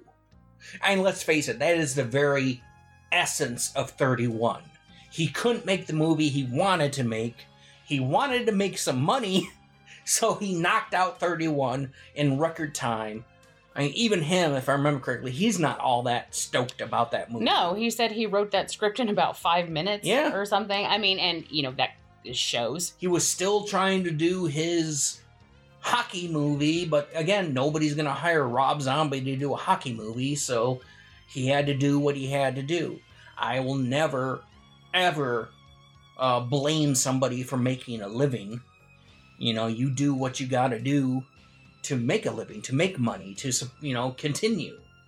But I wish he would do, or at least had the chance to do something more than just his same old same old. Well, and he did that with the Munsters. I mean, he actually made a family friendly movie with that. And the unfortunate thing there is he was still hamstrung. Yeah. He wanted, and the one complaint that has been consistent about that film is how It sucks. is how no one was happy with the fact that it was in color. Yeah. Even though his use of color uh, is beautiful, I think it looks gorgeous, but and he didn't want to either. He wanted to make it black and white because that's The monsters. the Munsters. Yeah. Uh, even though the movies that came out, you know, the TV movies and whatever, they were in color, but this the show was in black and white. And I think if he had been able to do that, it would have come off better.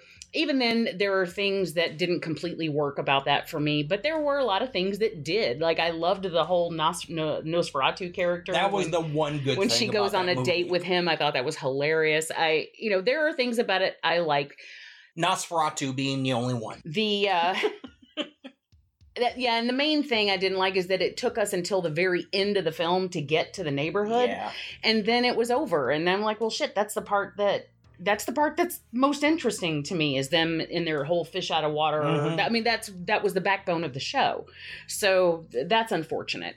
But you know, I do I do still think it was clear that he was a fan of that and his recreation of the house was insane. Unfortunately, he didn't get to spend any time there, Mhm. but it you know, he did a really good job.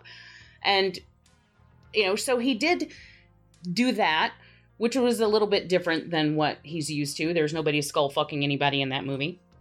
That we see. But unfortunately, I don't think it had a very good reception. No. So again, we're probably not going to get monsters m- more of that again. yeah. But Which I am fine with. in a way, I kind of feel bad for him because I think he does have a lot of talent, at least as a director. Not necessarily as a writer, but as a director, he has a lot of talent, and he just can't seem to find his footing. Well, that kind of stuff always reminds me of history lesson time for the younger listeners out there. Back in the 90s, a bunch of talented comic book artists, they were really good at drawing and they were working for Marvel and DC, but they didn't feel like they were getting their fair share. So they started they left and started their own comic book company. And all these artists were writing their own stories with their own characters. And they pretty much all sucked my asshole. Even the best one amongst them was Spawn. Even that wasn't very good. Todd McFarlane would become a, a little bit better at writing, but this is a prime example. Just because you're good at one artistic form doesn't mean you're going to be good at the other. Rob Zombie, he's good at music, he's good at visuals. He should stick to that. He should have somebody else write scripts for him. Because majority of my problem with Rob Zombie is his writing. I just don't like it. I think it's horrible, to be honest. I would love to see him direct some. Take a good writer. Take a.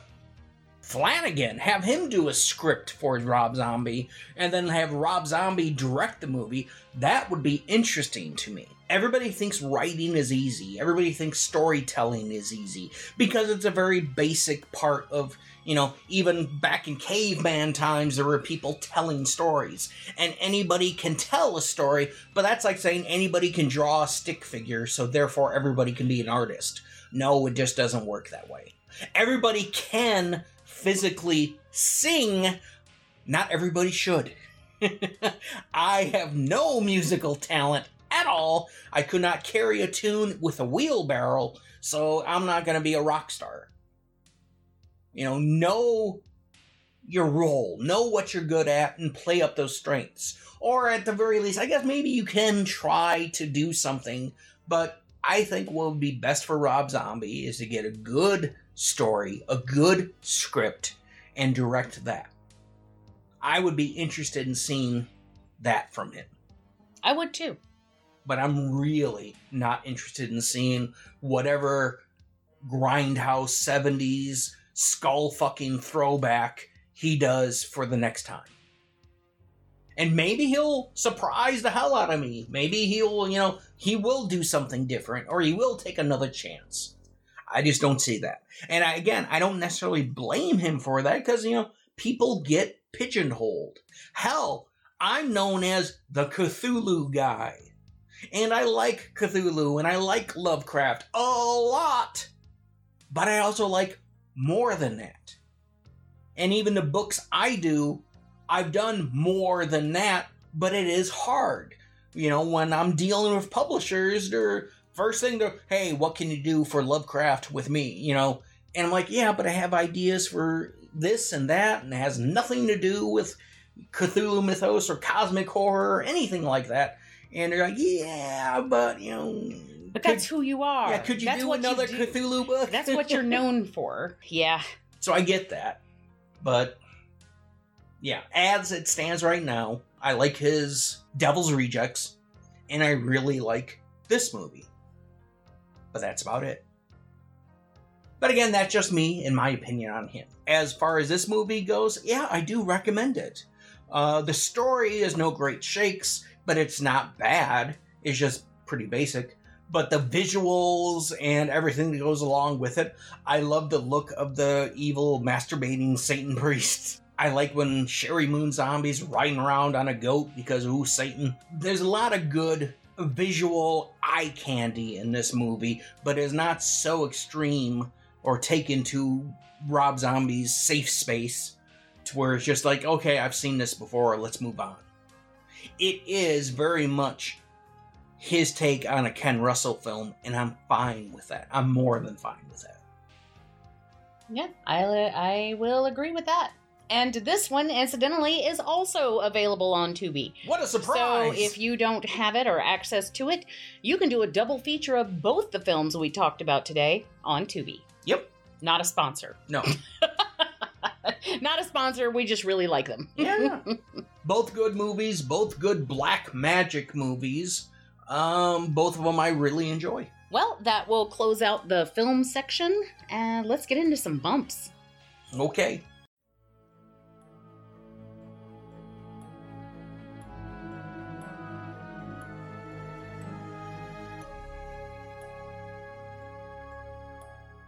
Bumps in a night. Okay, kids, we've got something fun for you today. Hail Satan! this is a uh, another reaction. Uh, people seem to really enjoy the last one that we did when we reacted to the 60 minute special on horror films. Oh, and yeah. 60 minutes is a treasure trove Yep. of bullshit. You know, I mean, I'm not saying everything they do is bullshit, but they do have some great bullshit. In the 80s. Yeah. This is a 1985 special Woohoo! about Dungeons and Dragons. Oh, hell yeah! Is Dungeons and Dragons evil? Well, I'm Yes. not exactly Yes, sure what their point of view is on this. I actually, I believe, full disclosure, I think I have watched this before, I think I have but to. it was years ago. Yes, I can't So- remember anything. I don't know where they're going to go with it.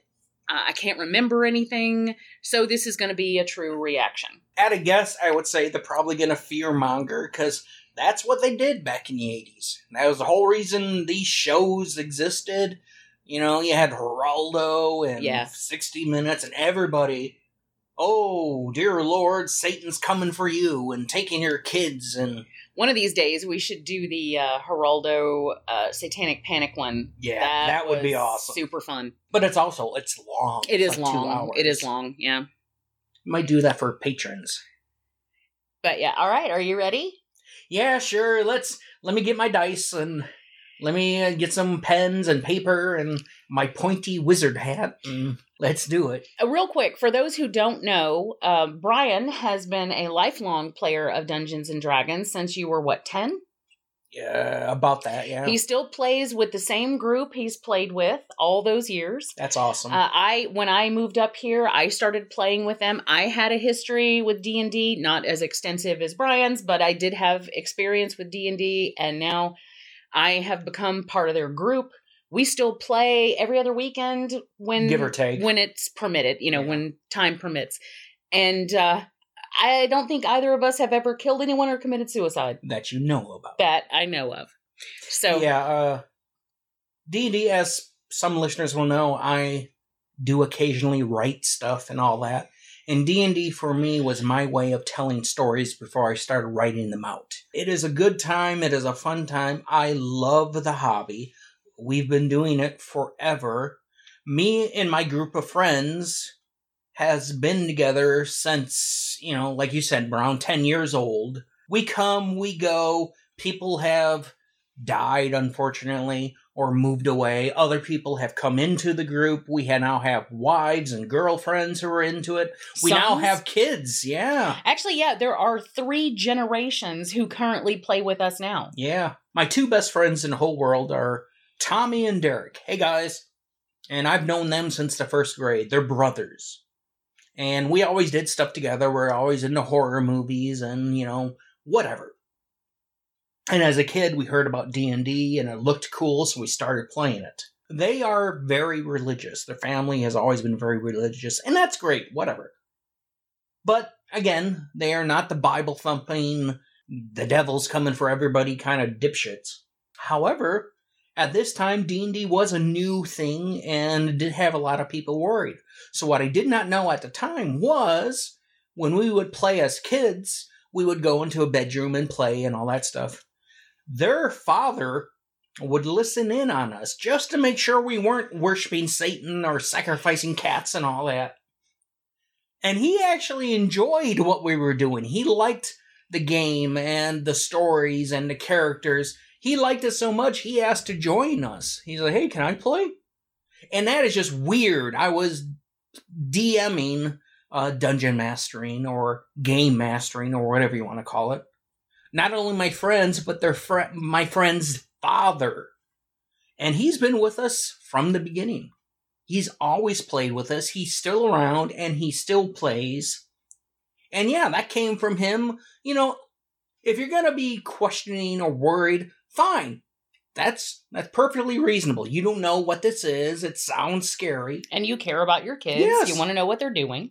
So, you know, pay attention to the kids and what they're doing. Hell, if that would have happened to the Columbine kids, we might not have had Columbine.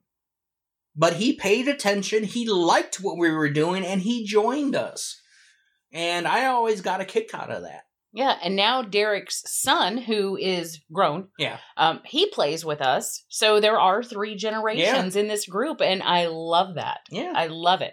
And around the same time that you started playing, roughly, is when this would have come out. oh, yeah. So this is kind of interesting. Oh, I'm like I said, I see. was the poster boy for Satanic Panic. I did everything you shouldn't do back in the 80s. And, you know, I think I turned out fine, as far as you know. I mean, I'm fond of you, Uh, well, thanks. but I'm really no better. Yeah. it gives us a reason to still get together. How many people still see their friends regularly from 40 years ago? Not many. No, I know it's not many because I talk to other players and gamers and all that, and I tell them, yeah, I've had my group together for 40 years, and they're like, wow, oh my god, that's. And like I say, people come and go and stuff like that, but we still get together. We still, you know, have some beers, eat some pizza, throw some dice, and have a good time. And that's all it is. There's nothing satanic. Even if you play, I mean, there are some games where you do play bad guys, and there are there's a game called Call of Cthulhu. It's all based off Lovecraft stuff. So it's all horror centric and you know, if you play that game, you will die or you will go insane. It's just a matter of time. But nobody takes it seriously. Nobody worships the great old ones or the devil or it's just a bunch of old biddies with far too much time on their hands and not enough common sense. It's the same kind of thing. Speaking of Columbine, it's the same thing, you know, oh, those kids, they once played a game called Doom. Therefore, Doom is the reason they shot up their school. Yeah, bullshit. Or Marilyn Manson. or Marilyn Manson, or know, this, or that. Pick your poison. They're going to find something Yeah. to blame it on.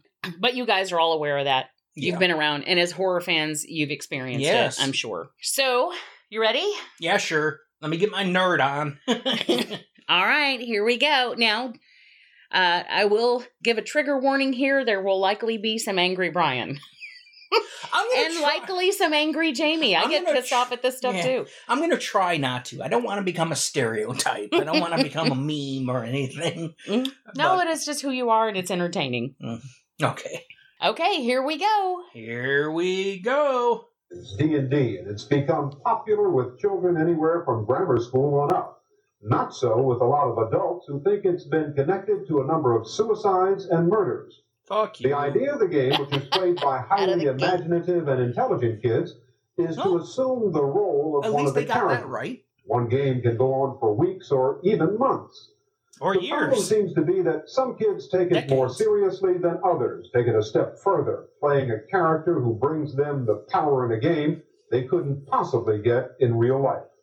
About two months ago, a green eyeball was seen up in the sky. This eyeball was so big it blotted out the sun, okay?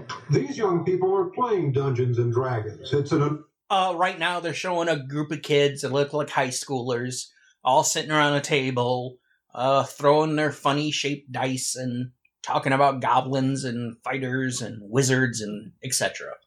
Hobos. and- Hobos and floopy floops or Fleef flop and the dupe. Uh, no, glee glop and the floop. Gleep glop and the floopty doos.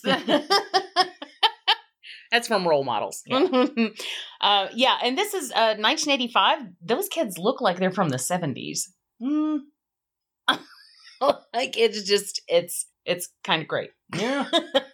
I had longer hair, but yeah, I I was part of them, so I can relate. Enormously complicated game in which each player chooses an imaginary character you'll assume. There are dwarfs, knights and thieves, gods and devils, magic and spells. It's a journey into a land of fantasy through complicated mazes where you use your wits to kill your enemies before they kill you, all in a quest for wealth and power. The Dungeon Master orchestrates and referees the game, creating scenarios both complicated and terrifying. There is no board, only the dice. I've, I've never seen dice like these. All different size. What, Six sided. what's the what's the point in that? What, what's the, They're for uh, different things. The four sided is used mainly for damage from a dagger and dart, and ma- They're for worshiping Satan, duh. Obviously, that's why they're so weird. I love how he gets into this is the four sided die is usually for damage from dagger. Like the dude doesn't care about No. those details. He's just you know why different, and it's easy. It's very simple. They have different sides for different numbers. You know, like sometimes you want to roll up to twenty. So you have a Mhm. 20 sided die. Sometimes you only need to roll up to four. So you have a four sided die. It's not that hard. But you know, everybody knows four is the number for Satan. uses hit points. Hit points is the damage that you can take before you die. If There are those who are fearful that the game in the hands of vulnerable kids could do harm, and there is evidence that seems to support that view. Fuck you. Timothy Bullshit. Grice, 21, shotgun suicide. The detective report noted D&D became a reality. Irving Okay. Wait a minute. And what? Because how often do you use a shotgun Yeah, in D and D? Like Uh, that's some bullshit. but it's also I mean, there are guns. You can have. I have a revolver, yeah. but I don't ever use it. Back around this time, there was a famous story. It was actually inspiration for a movie called Mazes and Monsters, which uh, Tom Hanks is in. It's one of his earliest. I love that movie so that much. That movie's awesome. But the idea is somebody, you know, became obsessed with D and D, and they started seeing monsters in real life, and they went down to the tunnels underneath their college and did a whole bunch of horrible stuff, and blah blah blah. It has since come out, like many of this satanic panic bullshit, like the whole McMartin trial about the preschool, and they're Oh. they're raping babies Michelle remembers. yeah, fucking. That's why I hate repressed memory bullshit in fiction. And Well, it's junk science. It, It has is. been proven to be junk science. But so many people believed in it, and so many people had their lives ruined because of it. Yeah. And it's the same thing here.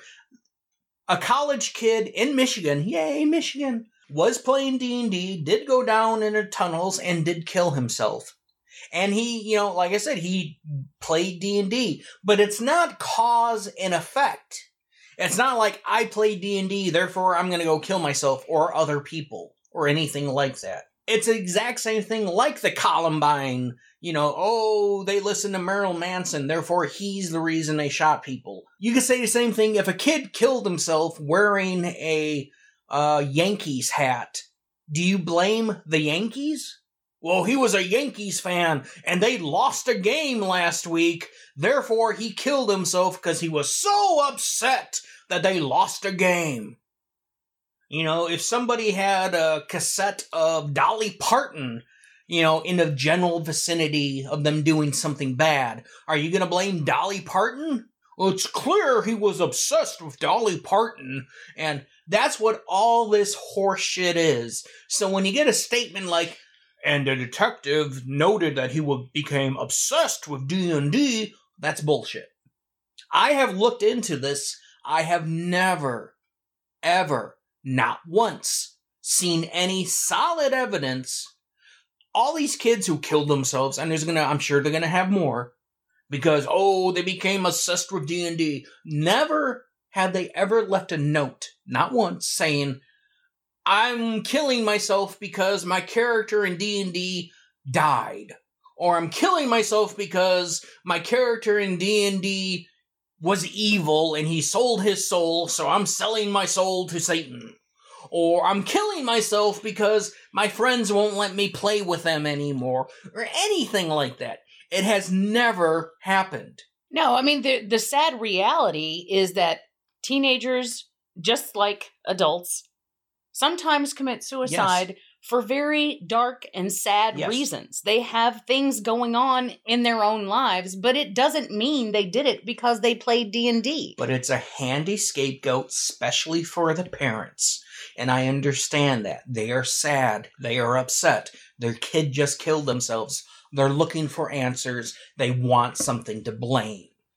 Just like the parents of the kids who go shoot up schools, they want a reason. Heaven forbid they look in the mirror at anything they've done or, more specifically, didn't do with their kids and, you know, stop to consider maybe this is why. But no, it's gotta be something else. It's gotta be heavy metal music. It's gotta be horror movies. It's gotta be fucking Dungeons and Dragons. One of the nerdiest things you could ever do. I can feel the anger rising in me. I told you. Yeah, I'm gonna try to keep it keep it uh contained, but I make no promises. 16, an avid D&D player, a suicide. Daniel and Stephen Irwin, 16 and 12, a murder and a suicide. The police said they were obsessed with the game. James Allen Kirby, 14 years old, charged with killing his junior high school principal and wounding three other people. Police are blaming D&D. Of course. Jeffrey Define 14. Stephen Loyacano, 16. Michael Dempsey, 17. And the list goes on. The company that makes the Dungeons and Dragons material is TSR Incorporated of Lake Geneva, Wisconsin. Ooh, that's old school. They estimate there are three to four million kids who play the game. Last year, they grossed nearly $30 million with Dungeons and Dragons books and paraphernalia accounting for most of those sales. Gary Gygax owns the company and invented the game. Dieter Sturm is the head of public relations. There are a number of cases that have been documented where there is some connection between D&D. Not saying that D&D is the cause of the death, but paraphernalia from the game has been found at the scene of the death. Notes, suicide notes referring to the game have been found. Did they say this is why? Was there anything even remo- again? I've looked for shit like that, and play devil's advocate here. It is possible somebody could be playing D and D. They could not have a good grasp on shit, or just you know whatever reason they have some sort of mental deficiency, and they use this as a reason to do what they do. Well, it's like the Mazes and Monsters kid. He had mental problems. Like he, that was him. It's not the game. It's them. a guy famously shot Ronald Reagan because he thought Jodie Foster would be impressed by that. Do we gotta blame Jodie Foster for that? Do we have to blame the movies she's in? Right. But again, it's it's easy to scapegoat something like this because it is new, because it is weird and unknown, and because it is a niche. I mean, they said at this time, you know, three to five thousand people are playing D and D, No million. or a million. That's right. And uh, yeah, I could see that. What's funny is It's nowadays, bigger now. Yeah, it's fucking huge. But uh, yeah, if you have three to five million people doing something, sure, some people in that group are gonna do bad shit. That's like if you have three to five, uh, three to five million. Get ready, people. three to five million black people in an organization. Some of them are gonna do bad shit. Are you gonna blame all black people? Make them white. If you're an asshole, you will. Oh yeah, there's always assholes out there. Make them gay. Are you going to blame gay people? All gay people are murderers. Are you, you know, make them left-handed. Everybody who's left-handed must be a murderer. It just it's it's not science at all. It's not factual. It's bullshit. The fact that so many people got wrapped up in this, I mean, you see this shit and you look at it and go, well, you know, that was a long time ago. It wasn't for me. Not for a- me. For a lot of people, sure, it was a long time ago. We obviously can't be like that nowadays. Yeah, nowadays we have QAnon. We have crazy fuckers going into pizza joints because they think Hillary Clinton worships the devil and fucks kids at a pizza joint. I mean, just Oh, humans don't change. I No. mean, you go all the way back to uh, this- stupidity this- has this- always been there, and it always will be. take it back to in the early years of America, the witch trials. Yes. Even before that, the Inquisition. yes. It's there has always been that mentality that some people have and they take it and then they run with it and the sad part is hundreds of years later we as a species are no better yeah. and it happens now it's I- still like you mentioned it's still happening but just with different things You look at stuff around this time in Britain, you had the whole video nasties. Yep. You look at it and you chuckle and you go, oh, ho, ho, people were just so silly back then. You know, banning horror movies because they're gonna rot the young minds and bring about the downfall of blah, blah, blah, blah, blah. Again, that's not that long ago. Not in the grand scheme of things. And I'm not just saying that because I feel old right now. it's it's amazing how it it always comes back around to bullshit. the majority of our listeners right now remember the satanic panic that went into the 90s Yeah. you know so it's this is all stuff that happened within our lifetime Mm-hmm. so it's it's really not that long ago and sadly like i said we haven't gotten much better And this is a serious news magazine. They've won awards. They've won I was gonna say Grammys, but ain't right. Pulitzers. I mean, they've been around forever. It is you know, they broke major stories. And they're reporting about this. That's just amazing. And all of these people, in a dozen or so cases, have been documented as avid D&D players. And you see no connection whatsoever. We see no connection for the fact that right now there's some three to four million players of the game uh, actively throughout the United States. Uh, right at this particular time, uh, 1985, teenage suicide is, is epidemic across the country with some 5,000 kids a year now taking their lives.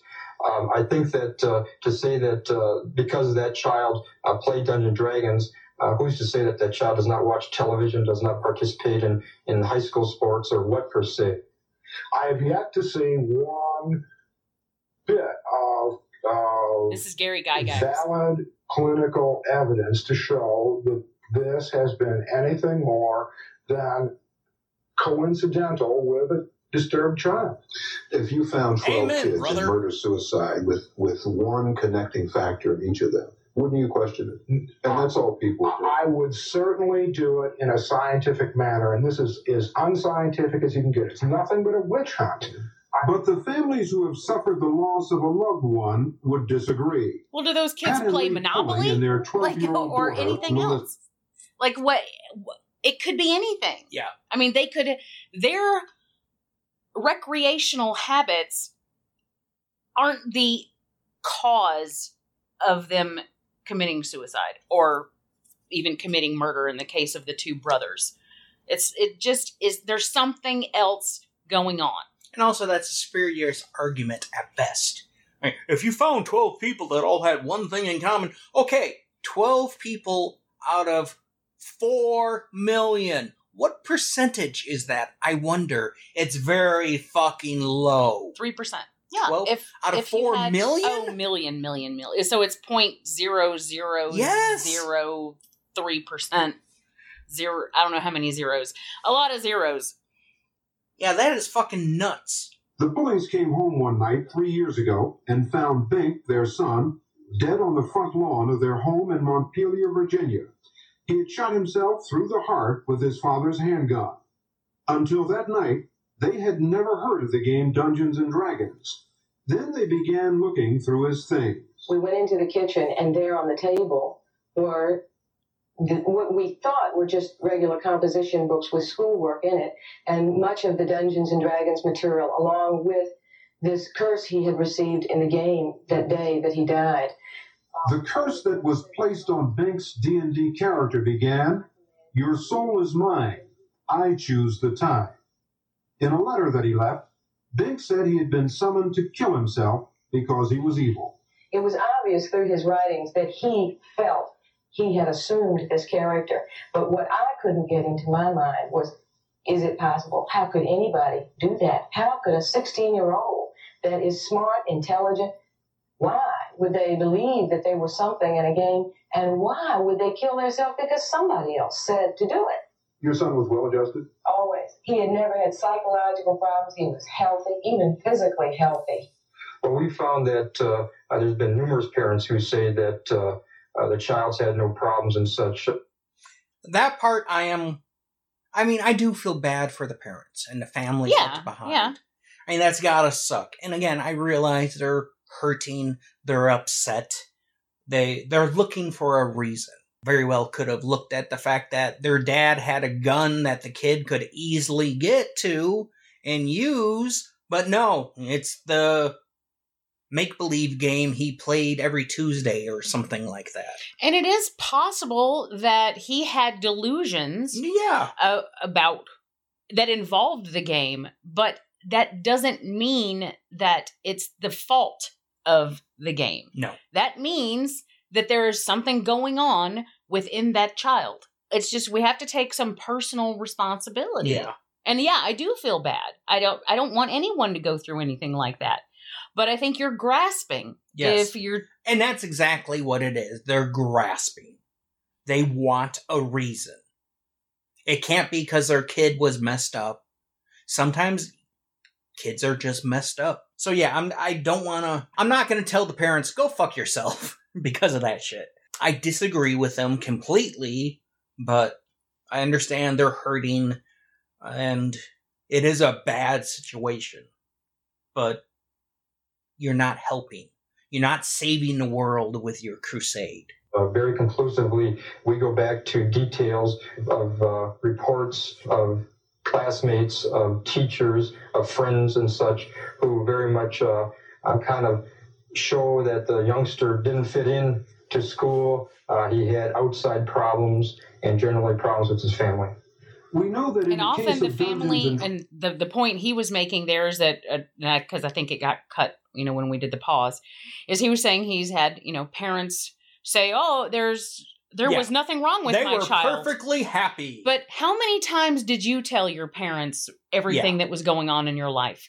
My parents didn't know dick about what was going on with me on a No. personal level. As far as my friends at school, what what was going on at school, and it's you know my interpersonal relationships. They didn't know that stuff unless I wanted them to. yeah, I keep going back to Columbine just because it was such a sensational case that has been looked over for years and years now. But yeah, those kids, they had multiple guns, they had multiple explosives, they had plans written down, and this is what we're gonna do, and this is how we're gonna do it. They would go out and make videos of themselves shooting at targets, and oh, we're gonna get them one day, and all that stuff. Where were the fuck were the parents? Yeah, they Your didn't know. kids were able to do all that. And then I was totally surprised when little Timmy shot up the school. Wow, what happened? Well, it must be because Marilyn Manson or video games or in this case D&D and it's it's sad but it is frustrating. Because they're looking for a scapegoat, but that is not gonna change anything. It's not gonna help. Something has to be done, but this ain't it. Dragons, upwards of 3 million kids play the game with no apparent serious consequence. That for them it exercises the imagination and is just good fun. But there are those who are afraid that impressionable, vulnerable kids could be harmed by it.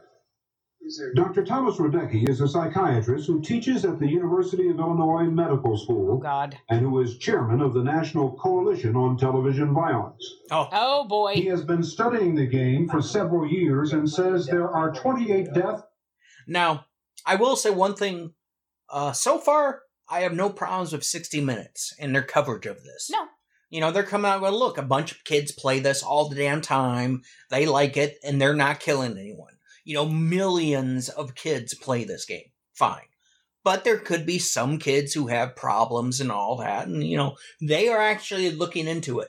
What this bald dick is gonna be doing right about now, haven't seen this, well, yeah, I have seen this, but it's been so long I can't remember it. But I'm going to put on my Nostradamus future scene hat, and yeah, he's going to be blaming D&D and all this shit because that's how he makes a living. What a coincidence. Yeah. Just like the people who sold the whole repressed memory bullshit, they wrote a book about it. They made their career off that shit. They all had letters behind their name too. What a You know? coincidence that they fully supported this because it made them famous. It made them a lot of money. Imagine that. Related to Dungeons and Dragons in the last five years. And some of those, it was clearly the decisive element. and other ones, it was just a major element in the thinking of the people at the time they committed suicide or, or murder. It's not coincidence, not when you have careful documentation, you have careful notes, you have eyewitnesses. For instance, one case, the parents were actually saw their child summon uh, Dungeons and Dragons demons into his room before he killed himself. Another case, the kid had What? He is sitting there, totally straight faced, a big scientist man with his big brain, and he is honestly saying that the parents saw a kid summon Dungeons and Dragons demons into his bedroom before he killed himself. We are supposed to take him seriously now. Also, if where if you're a parent and you see some kid summon a demon, how did it get to the point where he killed himself? What did what did you not do? Yeah. You know, it's like, oh, he's summoning a demon. God damn it, Timmy, Oh. didn't I tell you? Don't be summoning demons in the house. Go outside if you're gonna be summoning demons. Oh, Timmy killed himself. Who could have seen that coming? That reminds me of uh, um, Attack of the Killer Tomatoes. Oh, poor Timmy. Ate it ate Timmy him all up. up. But seriously, this guy, who is a big, important, serious man, is like, yeah, his parents saw him summon Dungeons and Dra- I don't even know what a dumb Dungeons and Dragons demon is. Did a demon come out with D and D rule books or something? yeah, was I it know. what- rolling dice as he you know, hail Satan? But he's seriously wants you to believe that somewhere out there some kid was summoning literal demons and then he killed himself. Okay. He's like, oh, it's not coincidence. Bullshit. Yes, it is. It's fucking delusional. thought he had the ability to astral travel coming from the Dungeons and Dragons game, that he could leave his body and come back. And he had rigged it up just according to the rule book so he could do it. He was surrounded by his materials and put a bullet in his head so he could leave his body, and he's never come back. This is make believe, and nobody's murdered, and there's no violence there. I mean, uh, to, to u- use an analogy with another game, who is bankrupted by losing a game of Monopoly? Ah, I Nobody, used because the the same money example. is make believe, the property is make believe, and the bankruptcy is make believe. It is not like when Imagine that somebody killing themselves over Monopoly. I lost all my money. I am destitute. I can't support my family anymore.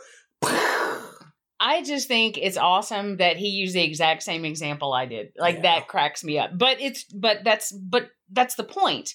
Is they could be into anything. yeah. They could be playing anything. That doesn't mean that that's the thing that, you know, what about the kids who sadly commit suicide and they're into I don't know, they watch Popeye or I mean give me I don't know any kids who watch Popeye now, but give me anything You're dating yourself, baby. they're, I know. They're, uh, I don't know what the kids are into. They're Paw Patrol, you know? You know, they watch just normal shit. What's the excuse then? the baby shark died. Now I have to kill myself. I mean, like, it's, there is, there, it's not an excuse. No. And, and it's not the reason.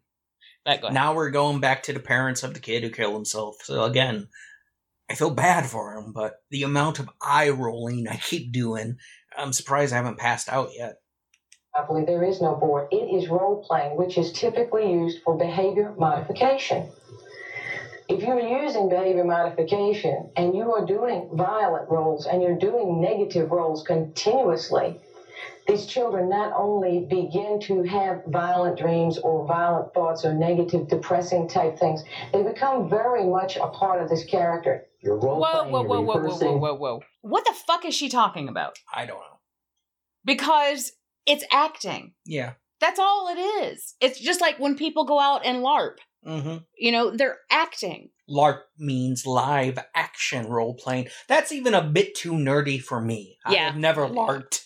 Um, I have nothing wrong with it if that's what you want to do. Awesome. No, I it. think it's and it's it's basically cosplaying, yeah. but then you And acting at but the then same time. acting it yeah. out at the same time. You're acting. You're not doing behavior modification. No. Shut the fuck up. Now we're back to Baldy McDumbass. and I am sadly joining the balding crowd myself, so don't anyone take offense. Or if you do, I don't care.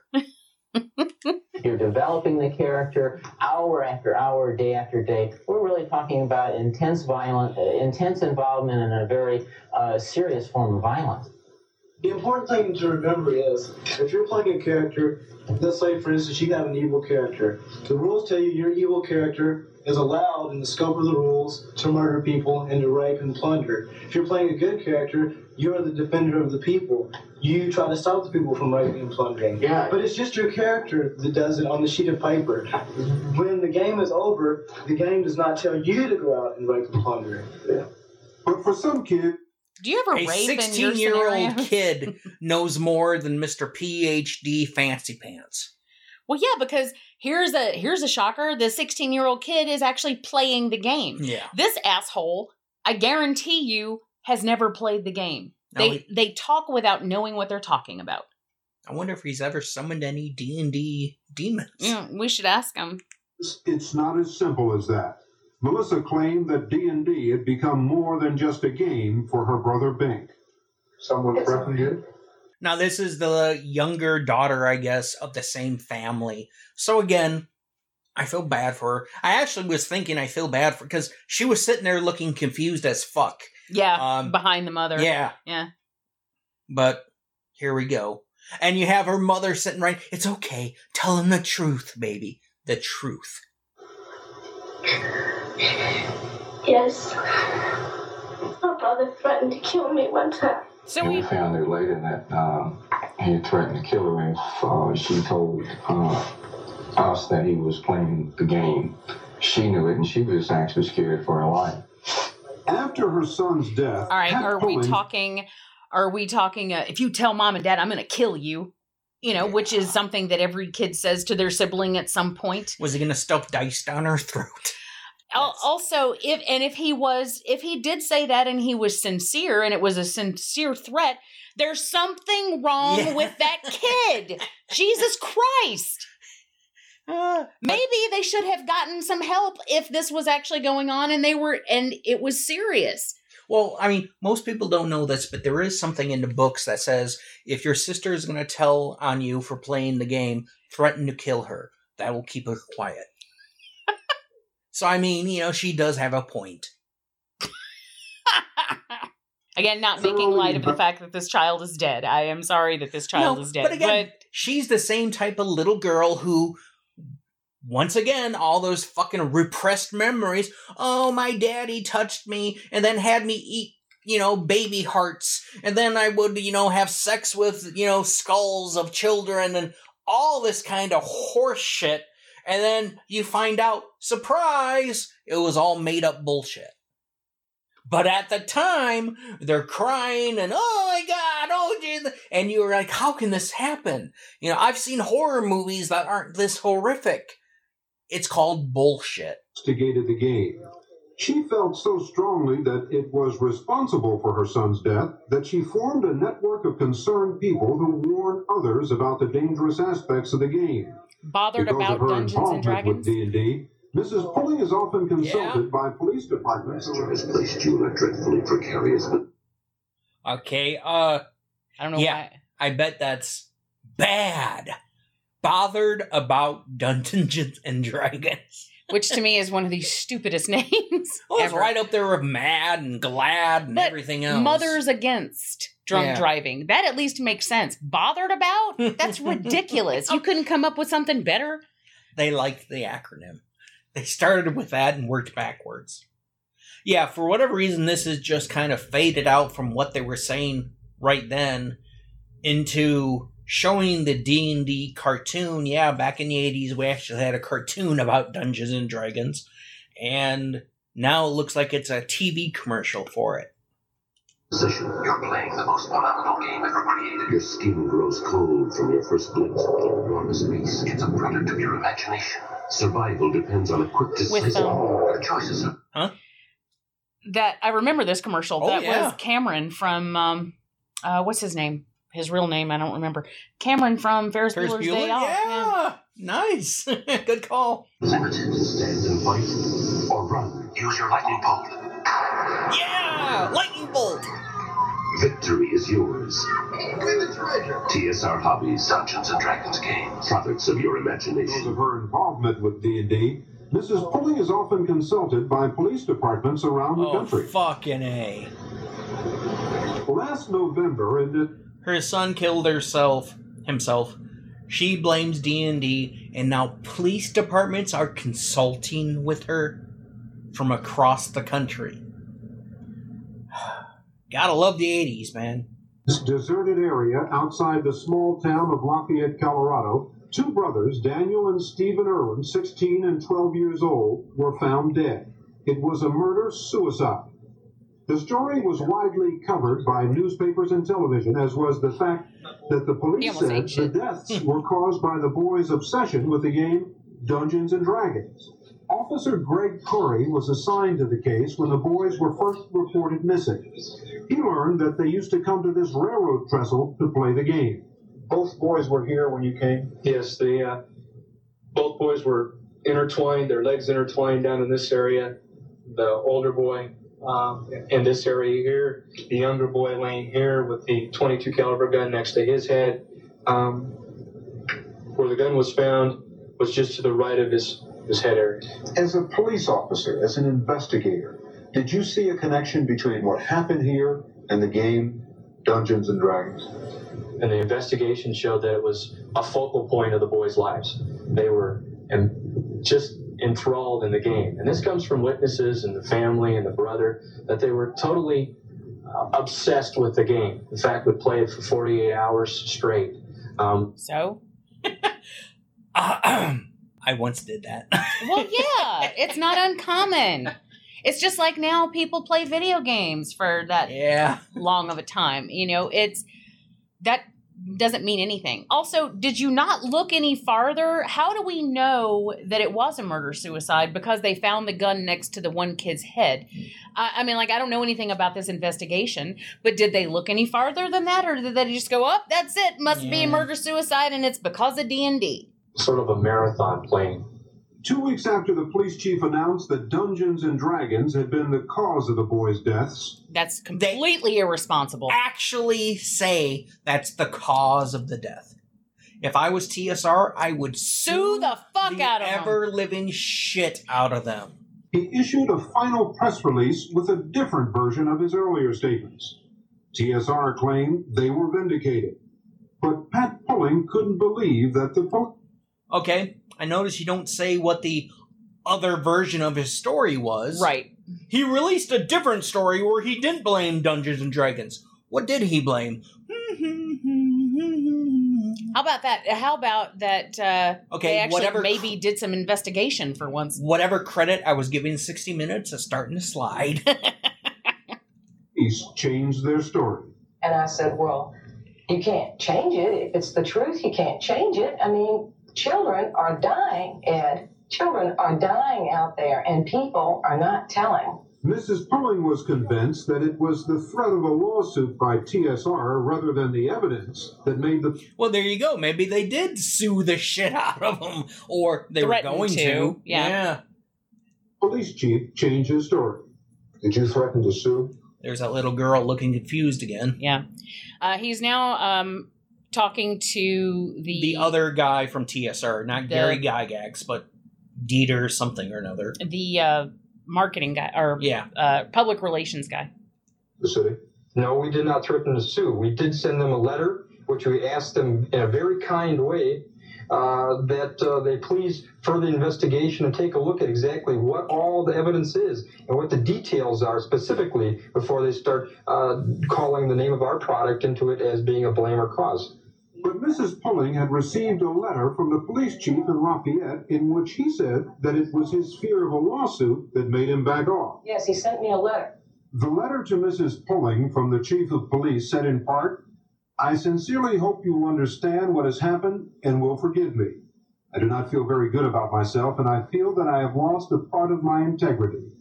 May I? Yeah, you did, Dick. If this, if he did legitimately believe Dungeons and Dragons was the cause of a murder suicide, he's a fucking cop. You're supposed to uphold the law. You're supposed to stand by that shit. Yeah. And if he caved that easily when all they did was send him a letter asking now, and I'm going on the, you know, I'm just going on what he just said that their letter nicely asked them to look at. I Actual mean, I don't evidence. know. Do an investigation Yeah. before you calling out before you go calling out our product.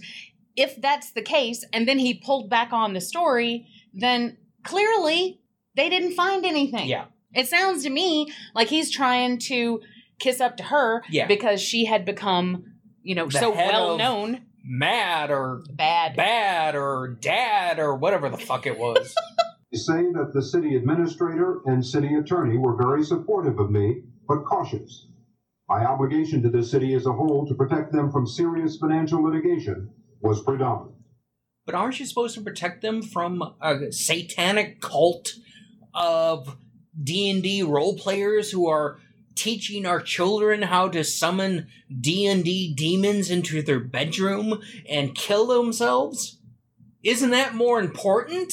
If you honestly believe that horse shit, isn't that more important? I wept. I mean, I said, boy, you know, maybe somebody was going to really take and pay attention to this now and start doing some serious research and start stopping children from dying over something that they didn't have to die. I I don't think anyone is suggesting that your intentions originally with this mm-hmm. game were anything but, but good. It was a game to have some fun. Mm-hmm.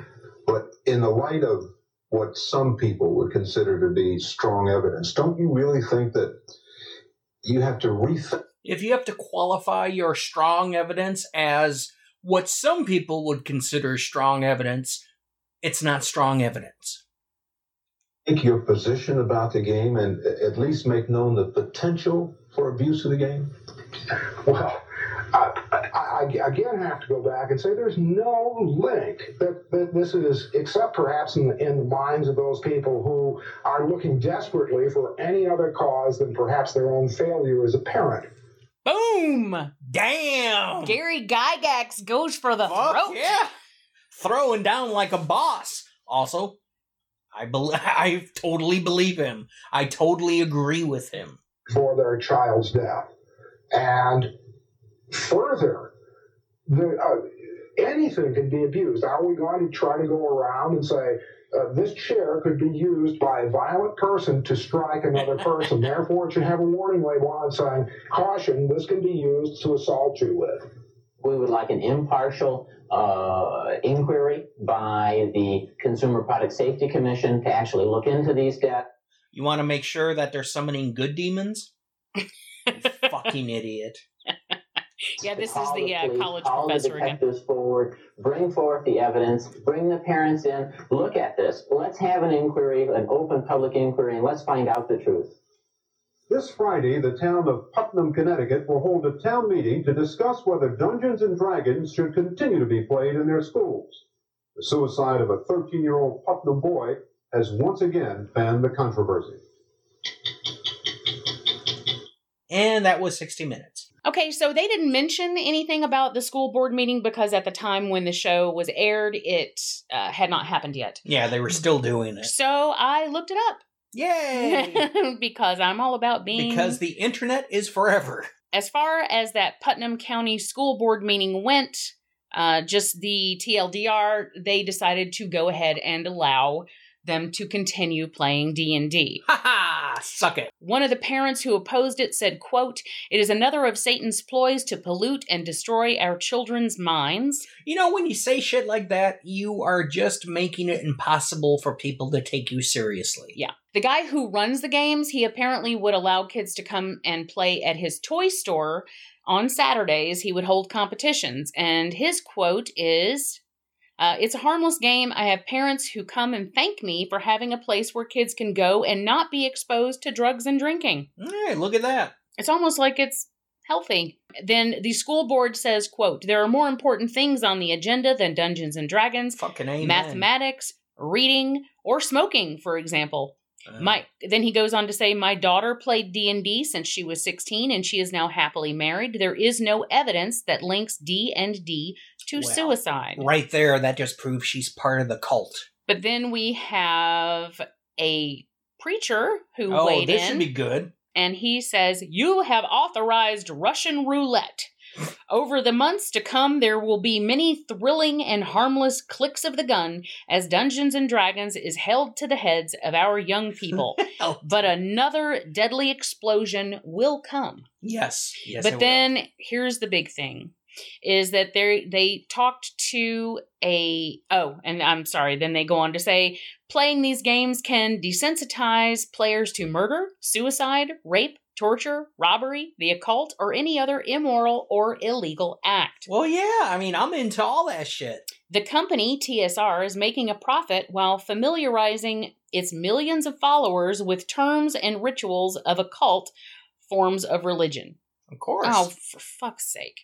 I gotta tell you, one thing I've never done is equated D&D with religion. No. I have never, ever, e- never. This right here is the reality of it. One of his friends, who's 14, the little boy who killed himself, he killed himself. He says, quote, I'm sick of them saying that he killed himself because it was D&D. It was drugs. Well, again, And then they went on to say that he had he had had a problem with drugs and had had some run-ins with his mother. Oh, notice she was absent from the blame game. But again, that kid is part of the cult, baby. It's So of course he's going to say that. Yeah. well, I'm glad to see that the Putnam School Board didn't have their heads up their asses. good on them. So for anyone who was curious as to how that turned out, there you go. I would love to think this kind of stupid, moronic bullshit is in the past.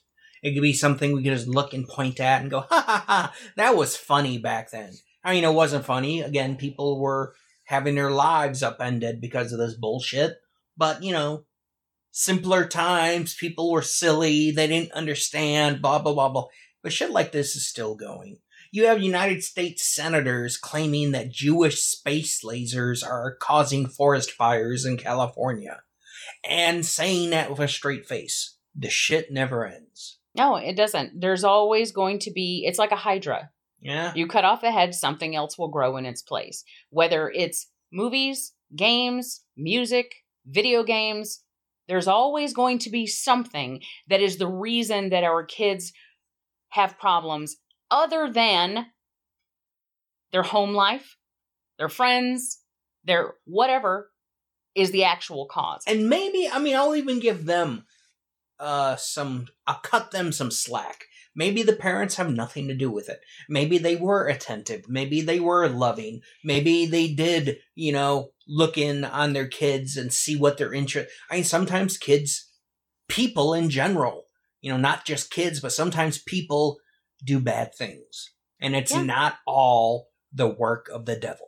I personally don't think any of it is the work of the devil. Well, of neither the do devil, I, but- yeah, and it's a it's a it's a sad fact, but the, the thing is, we as humans will always try to find an answer. We're always going to grasp, and this, just like anything else, boils down to fear and ignorance.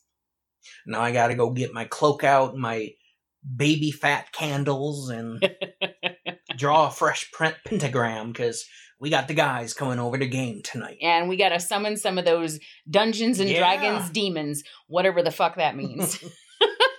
Anything else? No, no, it's just All right. a little blast from the past. Yep. Hope that was fun. Uh, hey, do you guys have any experience with your parents freaking out over stuff like that? Uh, mine didn't. Mine pretty much, well, like I said, they didn't know anything I was doing unless I wanted them to. They, it's not that they didn't care. They just, kids have a remarkable ability to keep shit from their Yeah. parents. I did have a friend though whose mom freaked out about this stuff. She burned all of his Kiss albums, all of his Kiss paraphernalia, all of his D&D stuff, and he's pissed because that shit would be worth Yeah, a lot of money be. right now. If you still have that shit vintage, man. I'd kick her ass. Oh yeah. But all right, uh collections up next. See you in a bit. Attack of the Colossal Collection. Collection. Collection. All right, let's get to running through those D's. Okay, picking up where we left off, it is The Dead Zone from 1983. This is both a Stephen King movie based off a novel he wrote and a David Cronenberg film. And it's very good, like most Cronenberg's work, but it might be the most un Cronenberg Cronenberg movie I've ever seen. Maybe because he's adapting somebody else's work and he's very faithful in that adaptation, but it has like none of his trademarks, none of his, not even really his feel all that much, at least to me. No, if I didn't know it was Cronenberg, I wouldn't guess it was Cronenberg. But it's very much a Stephen King film. This is one of King's favorite adaptions of his work. Uh, and I agree, it is a lot like the novel. Uh, it's abridged, of course, because, you know, novels are huge. Particularly Stephen King. Yeah, exactly. But as also is Christopher Walken at some of his Christopher Walken best. Say the line, baby. The ice is gonna break. So yeah, if you've read the novel, uh, you should like this movie. If you never have, I highly recommend it. It's about a guy with the amazing name of John Smith getting in an accident, going in a coma for five years, and then when he wakes up, he now has a psychic ability. He can see the future and the past, and even just stuff that's going on right then, but in some far off location. He tries to live his life, go back to being normal, but three different times at least, he is pulled into uh, the world of the supernatural and having to deal with his psychic visions. And it's very sad Yeah. because the way he finds out that he has this ability is because a nurse in the hospital touches him and he gets visions of her daughter in a house fire And he tells her, he's like, oh, she's still alive. She's screaming. She's screaming. Go save her. So they go save the little girl. And that's all, that's wonderful. But then people treat him like he's a freak. Oh, yeah. You know? And, you know, they would. I know, and it fucking sucks. People suck. Like he didn't do anything bad or scary. No. He saved the life of, of a little girl, and then people are like, "Freak," and I'm like, "Ah, "Get the fuck out of here." That's why I hate humans. But anyway, go ahead. No, it's just it's an excellent Stephen King adaptation. It is a very good Cronenberg movie. It is just a good, solid movie, no matter how you slice it. Yep. Uh, eventually, many years later, they would do a Dead Zone TV show with, uh, Anthony Michael Hall. thank you, playing the John Smith role, and he was good at it. I'd seen like the first season and maybe some of the second, but that's about all I watched. But what I did see, I liked. As for this movie, uh, we both give it a 5 out of 5. We love it and we highly recommend it. Next up, we have a pretty obscure Yeah. independent film from 2008 called Dead Girl. Now, it's obscure, but it's also notorious at the same time, I guess, because if you know, you know. Uh, but this stars Shiloh Fernandez in an early role, and horror fans will know him from the Evil Dead remake. Yay! Which, you know, everybody's Evil Dead and all over the place right now, so. We're topical. It also stars Candice King from The Vampire Diaries, Boo. and you leave it alone. Yay, sexy vampire. And uh, Noah S- Segan. I don't know if it's Segan or not, but anyway, anyway, um, he's in Knives Out. Nice. So this, it's a very simple. I mean, there's not a lot to the what's going on, but this has two friends, Ricky and JT, and they decide they're one day after school they're going to go drinking at an abandoned asylum because why not? And then they start poking around in the asylum and they find something very strange downstairs. What do they find? A naked girl strapped to a table who appears to be dead, but she's not decomposed. She's just naked and there. And also moving. I mean, not when they first find her, but Yeah, I mean, once they. She looks like. Because she's covered in plastic, you know, so it looks like they found a corpse. But then they realize, oh, she actually moves. And I love the fact that they never explain it. They never find some old file somewhere that said, you know, we did tests on Mary Jane to see blah blah blah blah blah blah blah blah blah. Or, you know, anything like that. It was just, no, you're poking around an old abandoned hospital. You find a cute, I mean, because she's cute, naked, dead chick tied to a bed. And her mouth, you know, gagged and all that stuff. What would you do? Well, not what they did. Yeah, I don't think I would do what they did. Well, not they. Not they. Ricky didn't do anything. Yeah. Ricky's the good guy. Well, till the end. JT, on the other hand, he's a little bit unhinged and I guess a little repressed. Well, both these guys are like losers at the local school. Uh, neither one of them has a girlfriend. They kind of just hang out with each other. So, you know, they're not getting much action. But now they have something a woman. A dead woman, but she's still moving. And she still has a hoo ha. Ugh. Yeah. So he's like, I could use that. And yeah, he starts fucking the dead girl. A lot. Well, yeah, he's there every day. He even brings furniture in. He's wearing a smoking jacket at one point. You know, they're decorating the place. He now does again, her makeup. yeah, poorly. Yeah. But now again, not Ricky. Ricky doesn't want anything to do with this. He think he thinks they should report it. JT's like, no fucking way. And so JT, since Ricky won't come hang out with him, JT brings in another one of their friends and they start going at it to, you know, and I'm just like, to me, first of all, gross. Second of all, gross. I mean, not even the fact that she's a that she's a zombie, Which but, is gross. But the fact that we're talking days upon days of spooge from multiple guys just sitting inside there. And they never address it. They never go, well, I cleaned her out or you know, somebody shows you, I got this hose, we, she's starting to smell. no, it's just, ew. no, it's very gross. And they actually, um, uh, there, there's one scene that sort of implies that he's fucking a wound in her stomach.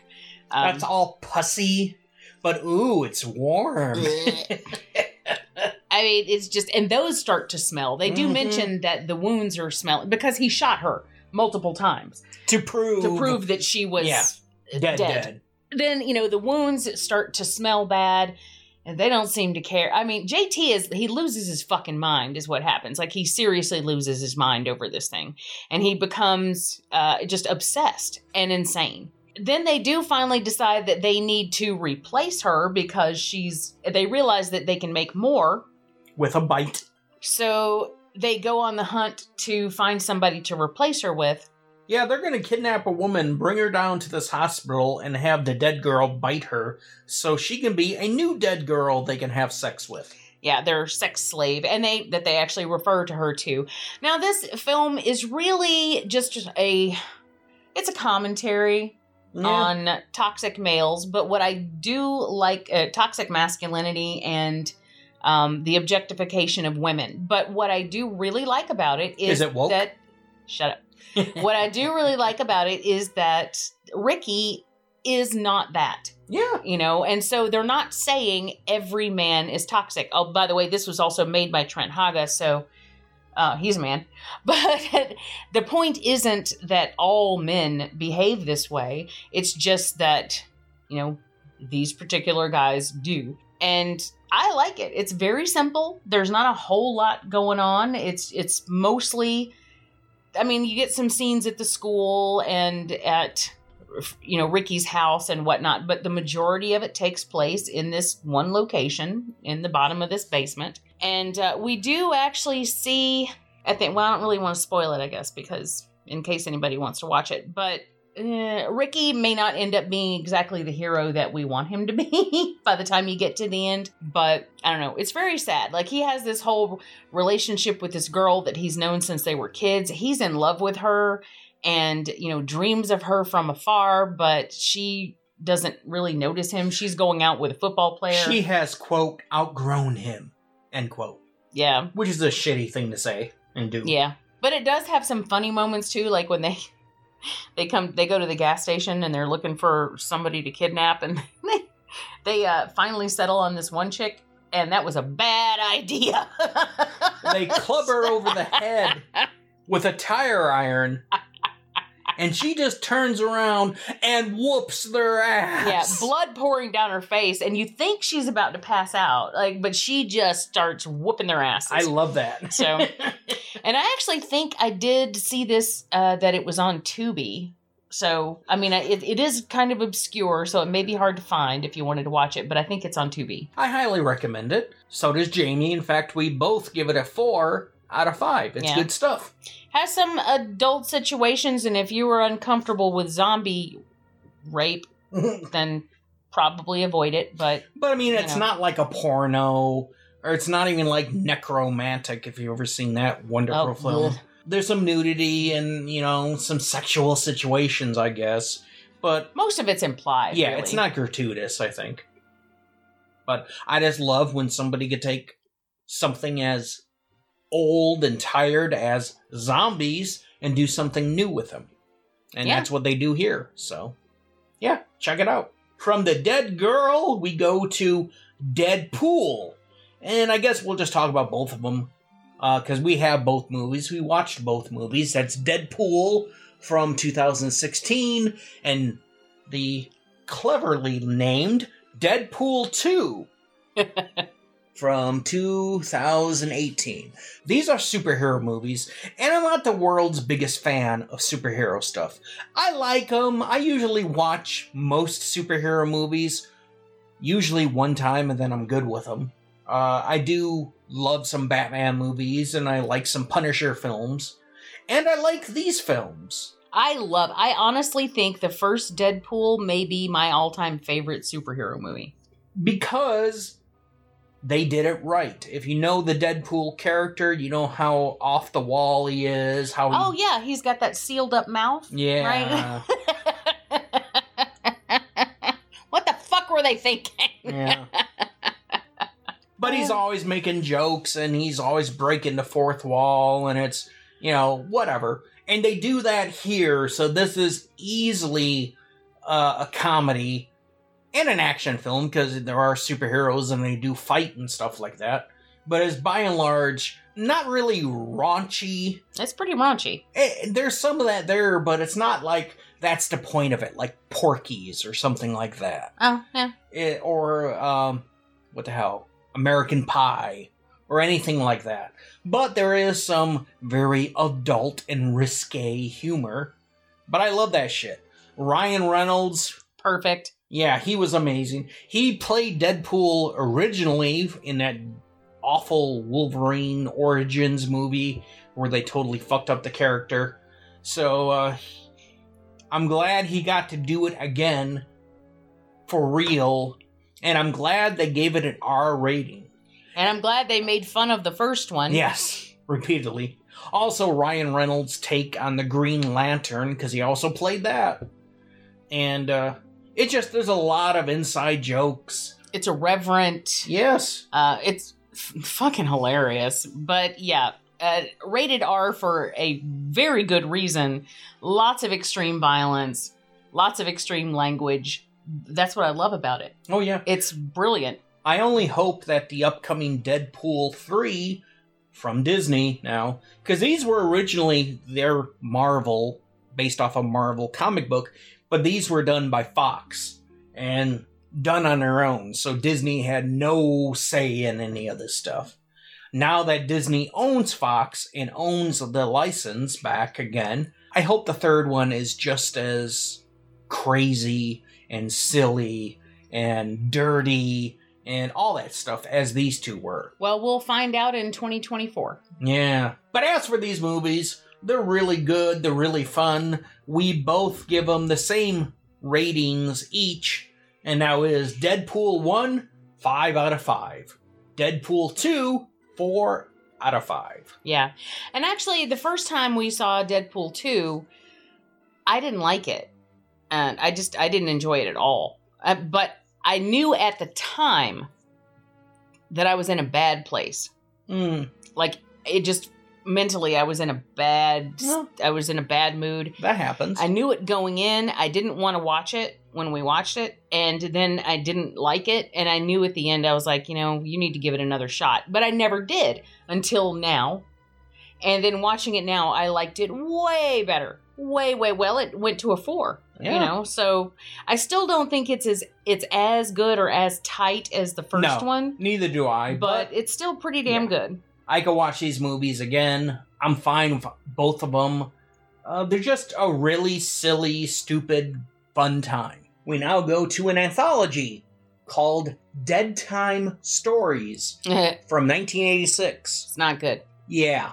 Uh, this breaks my heart because you know I love anthologies. They're one of my favorite formats. for Plus, it's a it's a good name. Yeah, it's a great name and it's a good idea. The idea is take three fairy tales and put a horror twist on them. Not that most fairy tales don't already have some kind of horror twist going for them.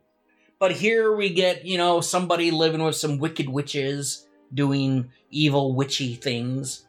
Then we have The Wolf Man. yeah, or it's- Little Red Riding Hood, but with a werewolf. which is cool. It's not an original idea, but it's still cool. And then at the end, we have the three little bears, but they're people just with the last name Bear.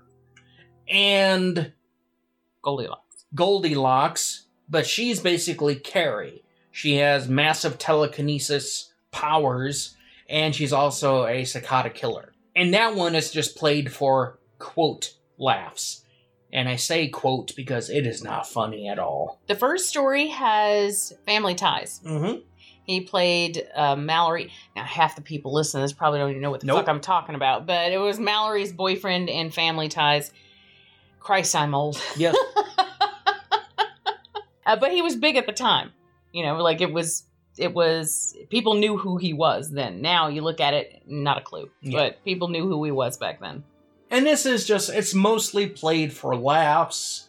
The framing device is an uncle watching over his nephew, little kid, as he's trying to go to sleep. And the kid keeps going, I don't want to go to sleep. Read me a story. And these are the stories he reads to him.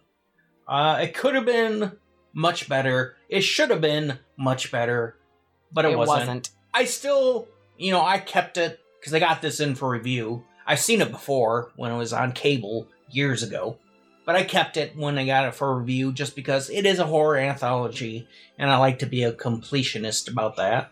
But it's really. Jamie gives it a 3 out of 5, and I can only give it a 2.5 out of 5. It was a 3 up until that third segment, it, which is really painful to sit through. But I still give it a 2.5 for being an anthology, for having a good idea, for doing some clever stuff with special effects and gore and all that stuff. Honestly, I would say skip it. Yeah, I mean, don't go out of your way to watch this. It's it's it's not worth it. I must have been high. Why did I give it a three? I have no idea. You, well, you're a soft touch. I am. We now go to 1981 and Deadly Blessing, a very, rel- well, not very, but I would say relatively obscure Wes Craven film that most people don't know about. And I don't know why, because it was an actual movie. It played in theaters and all that. It kind of looks like a TV movie. So Yeah. you would ask in, in the beginning, was this a TV movie? And I was like, I don't know. But then we get a whole bunch of titties. And I'm like, nope, not a TV movie. Yeah, but they do name it. It's kind of funny. Uh, he did have a TV movie that came out just prior to this that actually has one of the same actors in it uh, called Summer of Fear. I really like that movie. It, it's about witches, and it's a uh, it was a TV movie. And in this movie, one of the characters goes to the movies to see Summer of Fear. Yeah, and which I thought was cool. I thought that was really funny, except that Summer of Fear was never released in theaters, to my knowledge. Yeah, it was a TV but movie, but it was still a still, good joke. It was a good end joke for Wes Craven, so that was cool. Here, there's a guy who used to be. They keep referring him to Hittite. Is that a real thing? Hittites? I've heard it before, but it could have just been from. Well, I know, like, in ye olden days, like the Bible mentions Hittites. I just didn't know if they were the same thing. They basically look like the Amish, but maybe they didn't want to use Amish to, you know, not upset any Amish people out there. Although, if they're watching a movie, they're not being very good Amish, I guess. So, Yeah, well, it says in the movie that they are very different from the Amish. Like they're they make the what did she say? They make the Amish look like wild and crazy or Or- something like that. uh, she compared them to some anyway so they're far more uh strict and it just even you know picture the amish they're worse than that To paraphrase Rob Zombie, they're more Amish than Amish. More Amish than Amish. More Amish than Amish. i get it There's a murder mystery here. It's basically a slasher. Uh, somebody's going around killing people, and you got to figure out why. You have uh, oh michael berryman yeah, Michael Berryman's in here. Ernest Borgnine plays the leader of the Hittite Yeah. clan. he's scary Yeah, he does a good job, and is actually a very young Sharon Stone in this. that's right yeah 1981 sharon stone essentially some guy who used to be part of the Hittites. He left and got married and got his own house, and he has ele- electricity and everything. He's murdered. he's fancy Yeah. So the widow, she invites her two friends from college, these two other girls, and they go out and they stay with her to, you know, just be with her at this dark time. And somebody is peeping on them, and somebody's killing folks, and you gotta figure out why. Meanwhile, you have Michael Berryman running around calling everybody incubus, you incubus, and writing incubus on the wall. And Ernest Borgnine's preaching about the evil of the incubus. And They basically got it mixed up with a succubus, which is the female version of this demon. Yeah, he keeps calling this woman the the wife of the guy that went to Rumspringa and never came back. Mm-hmm. The, I mean, he did come back, but anyway, uh, his wife. They keep referring to. He keeps calling her an incubus, and I'm like, that is not accurate. Like, That's a succubus. but when we get to the end, Oh, it goes totally crazy. it's it's you know. Oh my it God. makes a little more sense. you get a neat little slasher story here and a mystery. I mean, the movie doesn't make sense, but them saying incubus rather than succubus makes sense. And uh, that's 90% of the movie. But at the very end, things just go off the wall. Kind of, I love that for it. It makes no damn sense. It's kind of stupid, but I still love that. Oh, it's fun.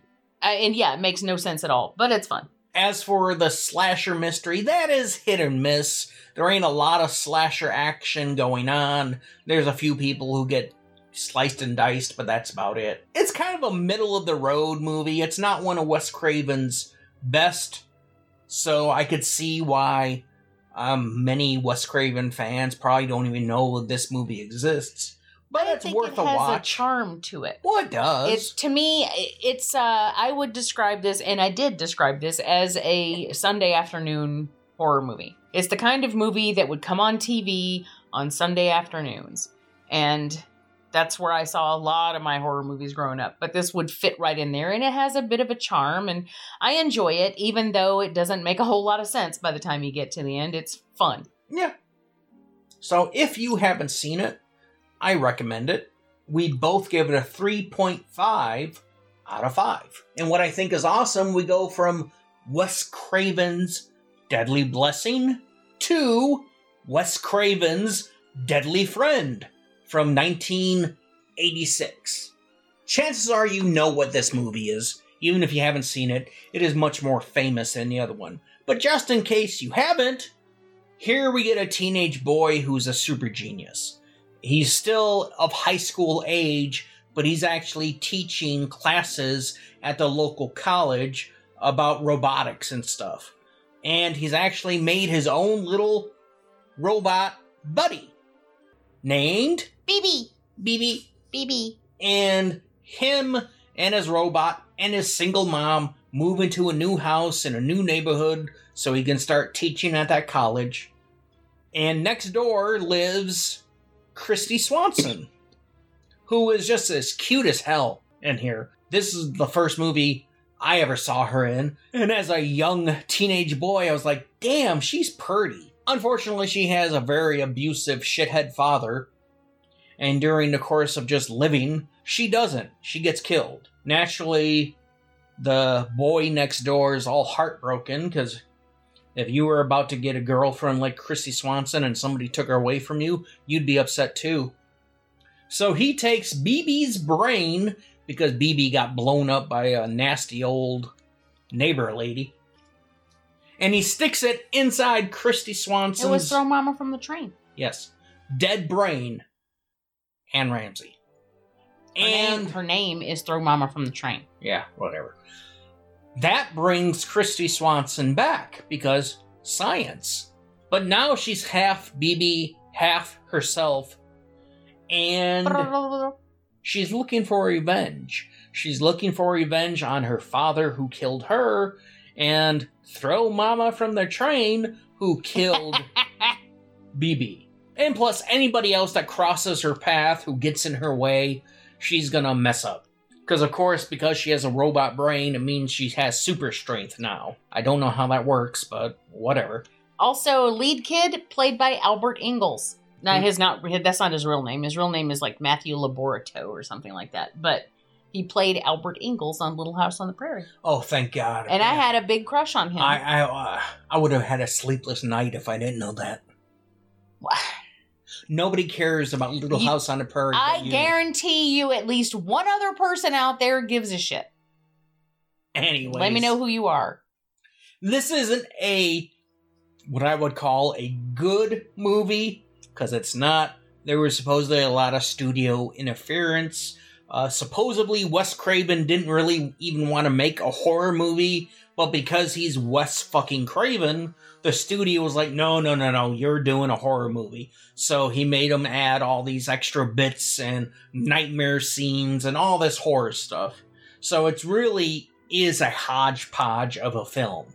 But come on, it's an 80s movie about robots. That was a thing in the 80s, and even if they weren't great, they were usually fun, which is the case here. Plus, it has a great head explosion. One of the best. One of the best. So, yeah, this is a goofy, silly movie about a boy and his robot and his girlfriend and the shenanigans they get up to with uh, at least one good gore gag. The rest are kind of tame, but it's a decent watch.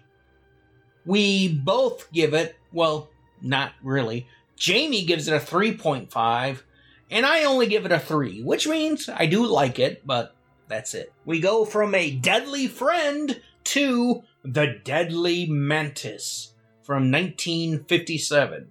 This is an old 50s big bug movie, and I love those. I've often said that Friday the 13th, final chapter, my first horror movie, and I do consider that to be my first real horror movie. But when I was a kid, on Saturday afternoons, there was the Creature double feature, and a lot of these big bug movies and the Universal classic movies and all that, they were always playing there. But, you know, they're not what I'd call scary. They're also, you know, anything that would be too scary would be cut out for TV and all that stuff. So, while I grew up watching these movies and I love them, I don't really consider them horror movies. I don't know why, but just the way it is. Here, a volcanic eruption awakens a ginormous praying mantis that used to be frozen in a glacier at the North Pole. Yeah, it's like a prehistoric version of a mantis. And apparently, you know, the mantis Is is the the, most deadliest bug. deadly Yeah. animal to have ever lived on the planet. That's I always love that when it comes to big bad bug movies or even many animal attack films. There's always one expert who shows up to tell you how scary their critter is. Yep. Whether it's bats or ants or mantises Or even or- Jaws. Because you get Hooper showing up Yeah. going, oh my god, all they do is swim and mate and eat. They're the perfect And- organism. grizzly. Yeah. But I mean, yeah, whatever whatever animal the movie is about is the most terrifying animal that has ever lived. Even if you're being attacked by I don't know, Worms, like dead- squirm. like deadly otters. know? deadly otters. Zombie. Or oh my god, well, you know, rabbits Yeah. in uh in Night of the Lepus. Now, I don't know if they ever said rabbits were the most, but I, I'll bet they did. They probably I'll mentioned bet they did. their voracious hunger and that fact that they mate and reproduce incredibly fast. They can swarm the world with their fluffy little bodies. uh, uh, here we get a mantis going from the North Pole south and wreaking all this havoc. The military gets involved, the scientist gets involved, and they have a big showdown in a tunnel with gas grenades and all that stuff. It is hokey, it is silly. In fact, most people know this movie because it was featured on Mystery Science Theater 3000 in a very famous and very good episode. And what's cool is we have this on Blu-ray from Scream Factory. Yay! And they include not only the original movie, but they also have the MST3K episode with this movie. yeah. So that's really cool. Yeah, Um, and also, I gotta say, I think the mantis looks really good. It does. The puppet Yeah. or whatever, it looks great. Now it's a little silly. It it always roars It before roars it like attacks. It's that same roar that Jaws. they used in Jaws: The Revenge. Yeah, it's a it's a goofy movie, but again, I grew up with it. No, I'm not old enough to have seen it in the theater, but I grew up with them on TV. Uh, I love these big bug movies, and this is one of the best. Uh, if you like 50s big bug, you know, radiation horror type stuff, you'll like this movie. If you don't, you probably won't. But I do, and Jamie does. In fact, we both give it a 4 out of 5. Yeah, it's a good time. We go from the Deadly Mantis, we have lots of deadly films, to Deadly Manor Ugh. from 1990. God damn. This is a slasher film. Oh, okay. Well, it is, technically. And because of it, I probably do give it a little bit more credit than it deserves, just because I am an easy mark for slashers. Uh, here, bunch of kids in a car going somewhere. Like Wanakanobi. Yeah, they're going to the lake. They don't get there. They find an old abandoned, well, manor, with mansion, whatever. And there's a couple neat little things to, you know, set up the mystery and what's going on. There is a wrecked car in front of the house, kind of like on a pedestal with, you know, vases all around it. And so a photograph inside. It kind of looks like someone, and it's yeah, it's wrecked. So it kind of looks like maybe someone died in the Yes. car, and it's a, it's a shrine. In the basement, there's some coffins on the walls all over. There's tons of photographs of this uh, woman naked, which is awesome. And uh, a lot goes on of just the kids sitting around, fucking around, drinking and yapping and doing some light exploring. But nothing really happened until the final third of the movie. Then somebody comes out and starts killing them, and you do get some slasher action. Nothing really to write home about. No, the deaths are lame. yeah, they are. Lots of just stabbing with a knife. Or throat Um, slits. yeah. Bloodless throat slits. Well, no, there's some blood, but just some blood, like the old. Well, no, uh, that one girl, she all she does is hold her neck, and there is no blood at all. Well, no, And then later on, when you see him dragging her off, then there you can see a wound. that was a cheap ass effect where she had blood in her hand. So when the killer slashes her throat, she brings up her hand with the blood already in it and kind of splashes it against her neck. Yeah, but you don't see it until he goes to drag her away, and then you see it. Well, I saw it when she splashed it on her neck. Maybe you just didn't see it. Whatever, it's not a great effect. And this isn't a great slasher film. There is a neat little mystery. Uh, whoever is doing the killing has no great shakes. The kills are nothing to write home about. And the characters are just kind of, you know, generic slasher characters. You know, I want a party. That's my total characterization right there. This isn't mandatory viewing, but if you are a slasher completionist, I would recommend it. It's not the worst slasher I've ever seen, because I've seen some bad ones, but it's far from the best. Uh, I think it was on a Joe Bob Briggs episode, if I remember correctly. So if you have Shudder, uh, you could find it on there probably, unless they got rid of it. If not, then yeah, somebody who is it? Arrow Video has it on Blu-ray, so if you want to, Uh, they were scraping the bottom of the barrel for that one. no, that would be Lover's Lane, which is just brought out. Yeah, that's true. No, I think Lover's Lane was at least more entertaining than this. I don't.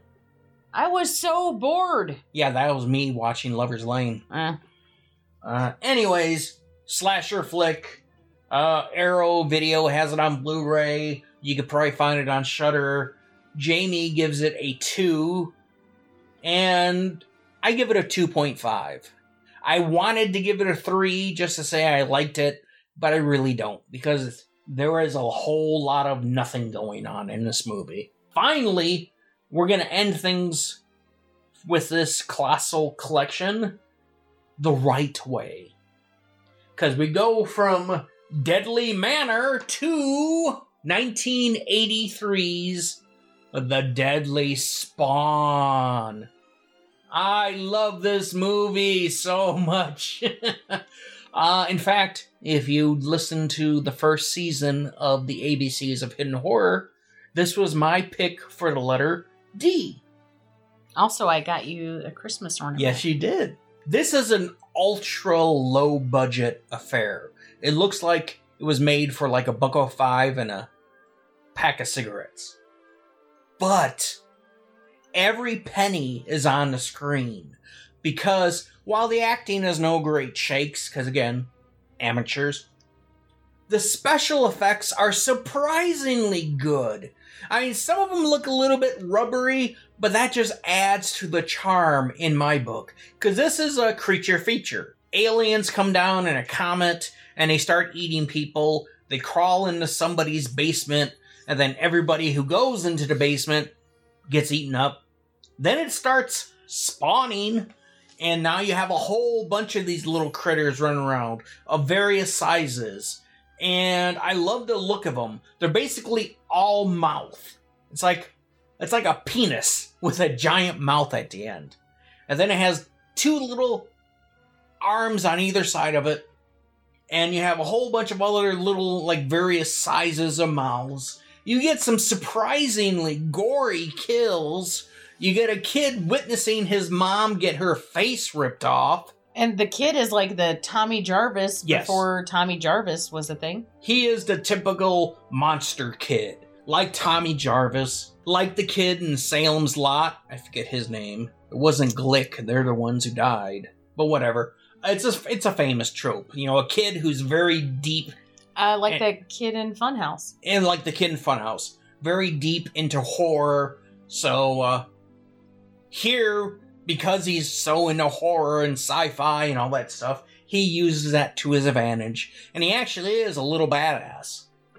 You get other people trapped in the house in various places as these big goofy monsters run around. The story is no great shakes, but it is amazing. It is fun. It is gory as hell. There's a great scene of all these various alien spawns attacking this old lady luncheon. oh god, I, that is my favorite scene in the whole movie. You get a bunch of old ladies, oh, oh, oh, and these little puppet monsters, yang, yang, yang. and that one old lady, she goes for it, man. She, she takes off her shoe and starts whacking them. it is a good time. It is just a damn fun movie. Nothing to be taken seriously.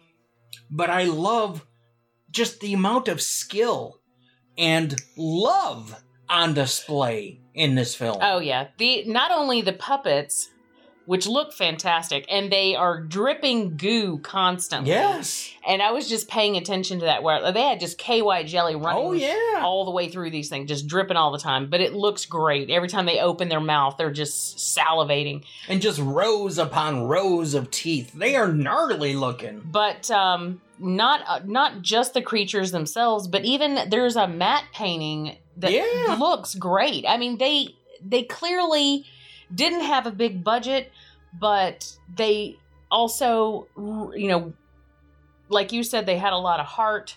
They have, They uh, put everything out there. one of the actors has to crawl out of a window, crawl up onto the roof of their house, and scamper across it to get to another window to get in somewhere else. In the rain. In the rain, and he did it himself. So, you know, hey, stunt work. yeah, there is no, there are no wires on this actor. There are no stuntmen.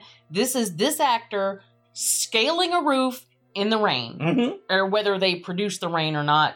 I would assume they did, but either way, that would be slippery and dangerous as hell. And he did it, and you get you see him very clearly. It is not, a, it is not a stuntman. No, it's a great movie, in my humble opinion. I know how some people may not like it because it does look cheap and it does look dated. I don't give a fuck.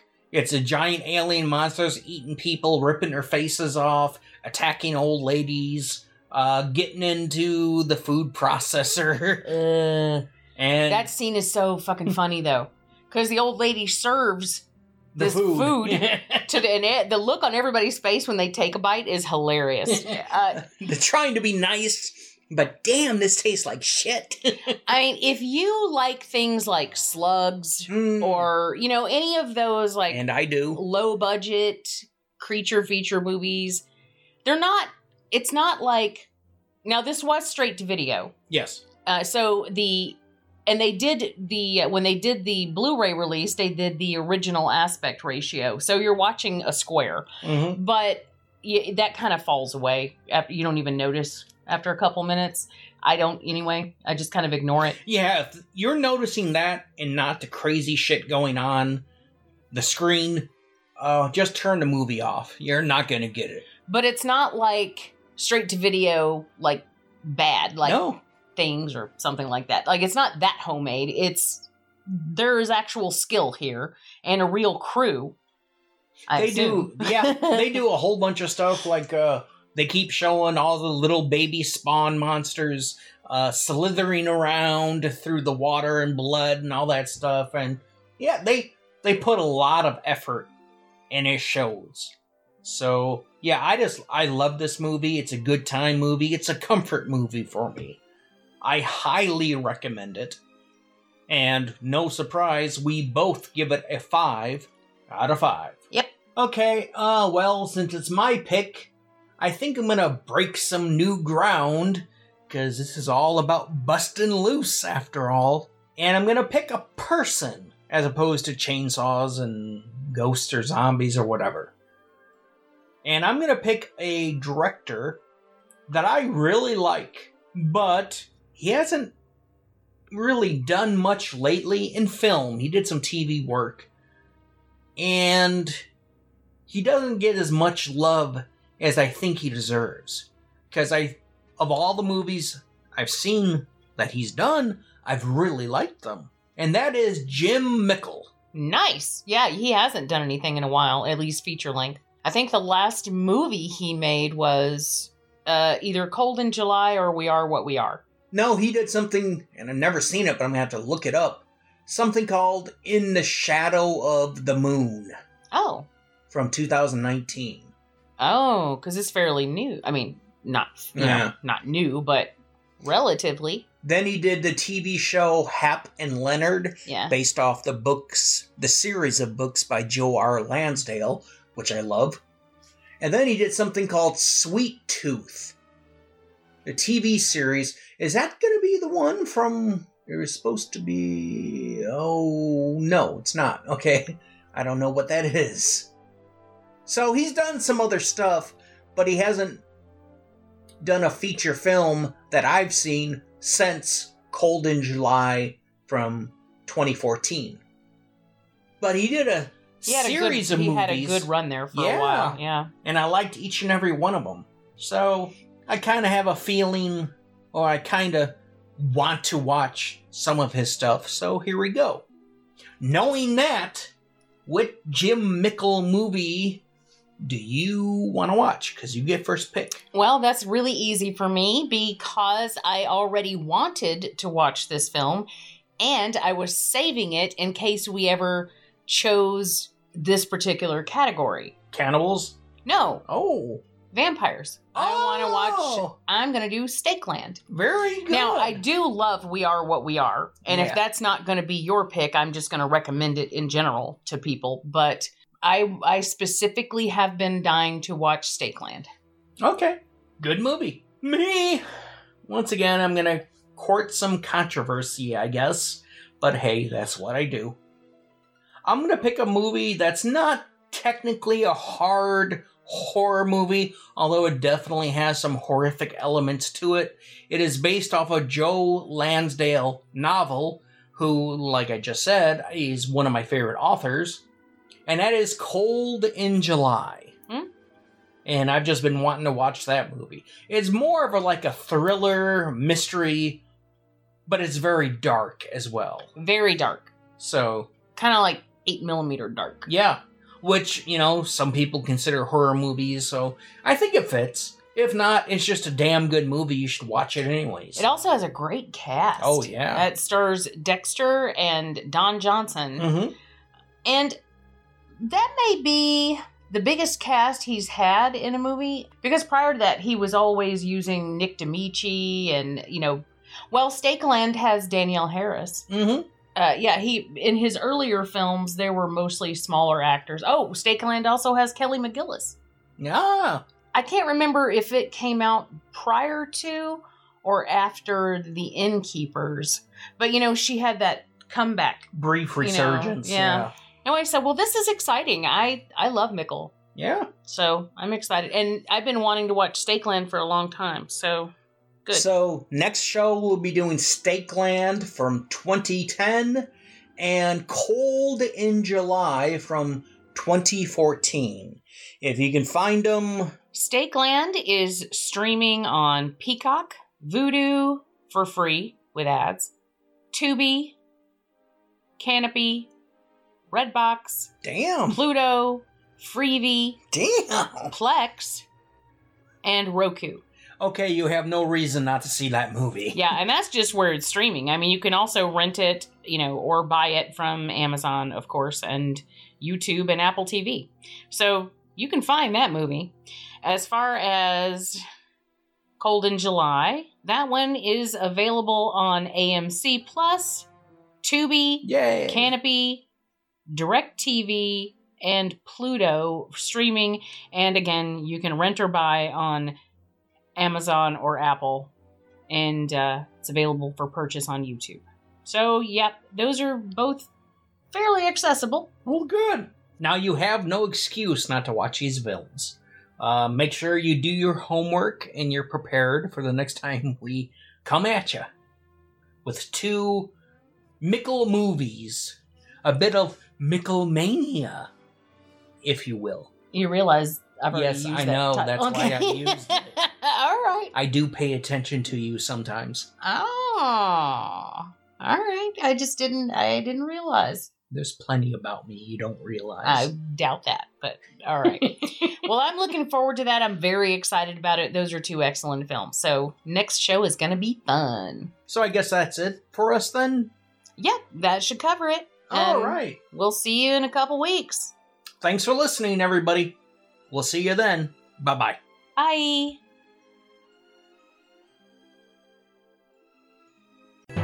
Thank you for visiting the House of Sammons. We hope to see you back very soon.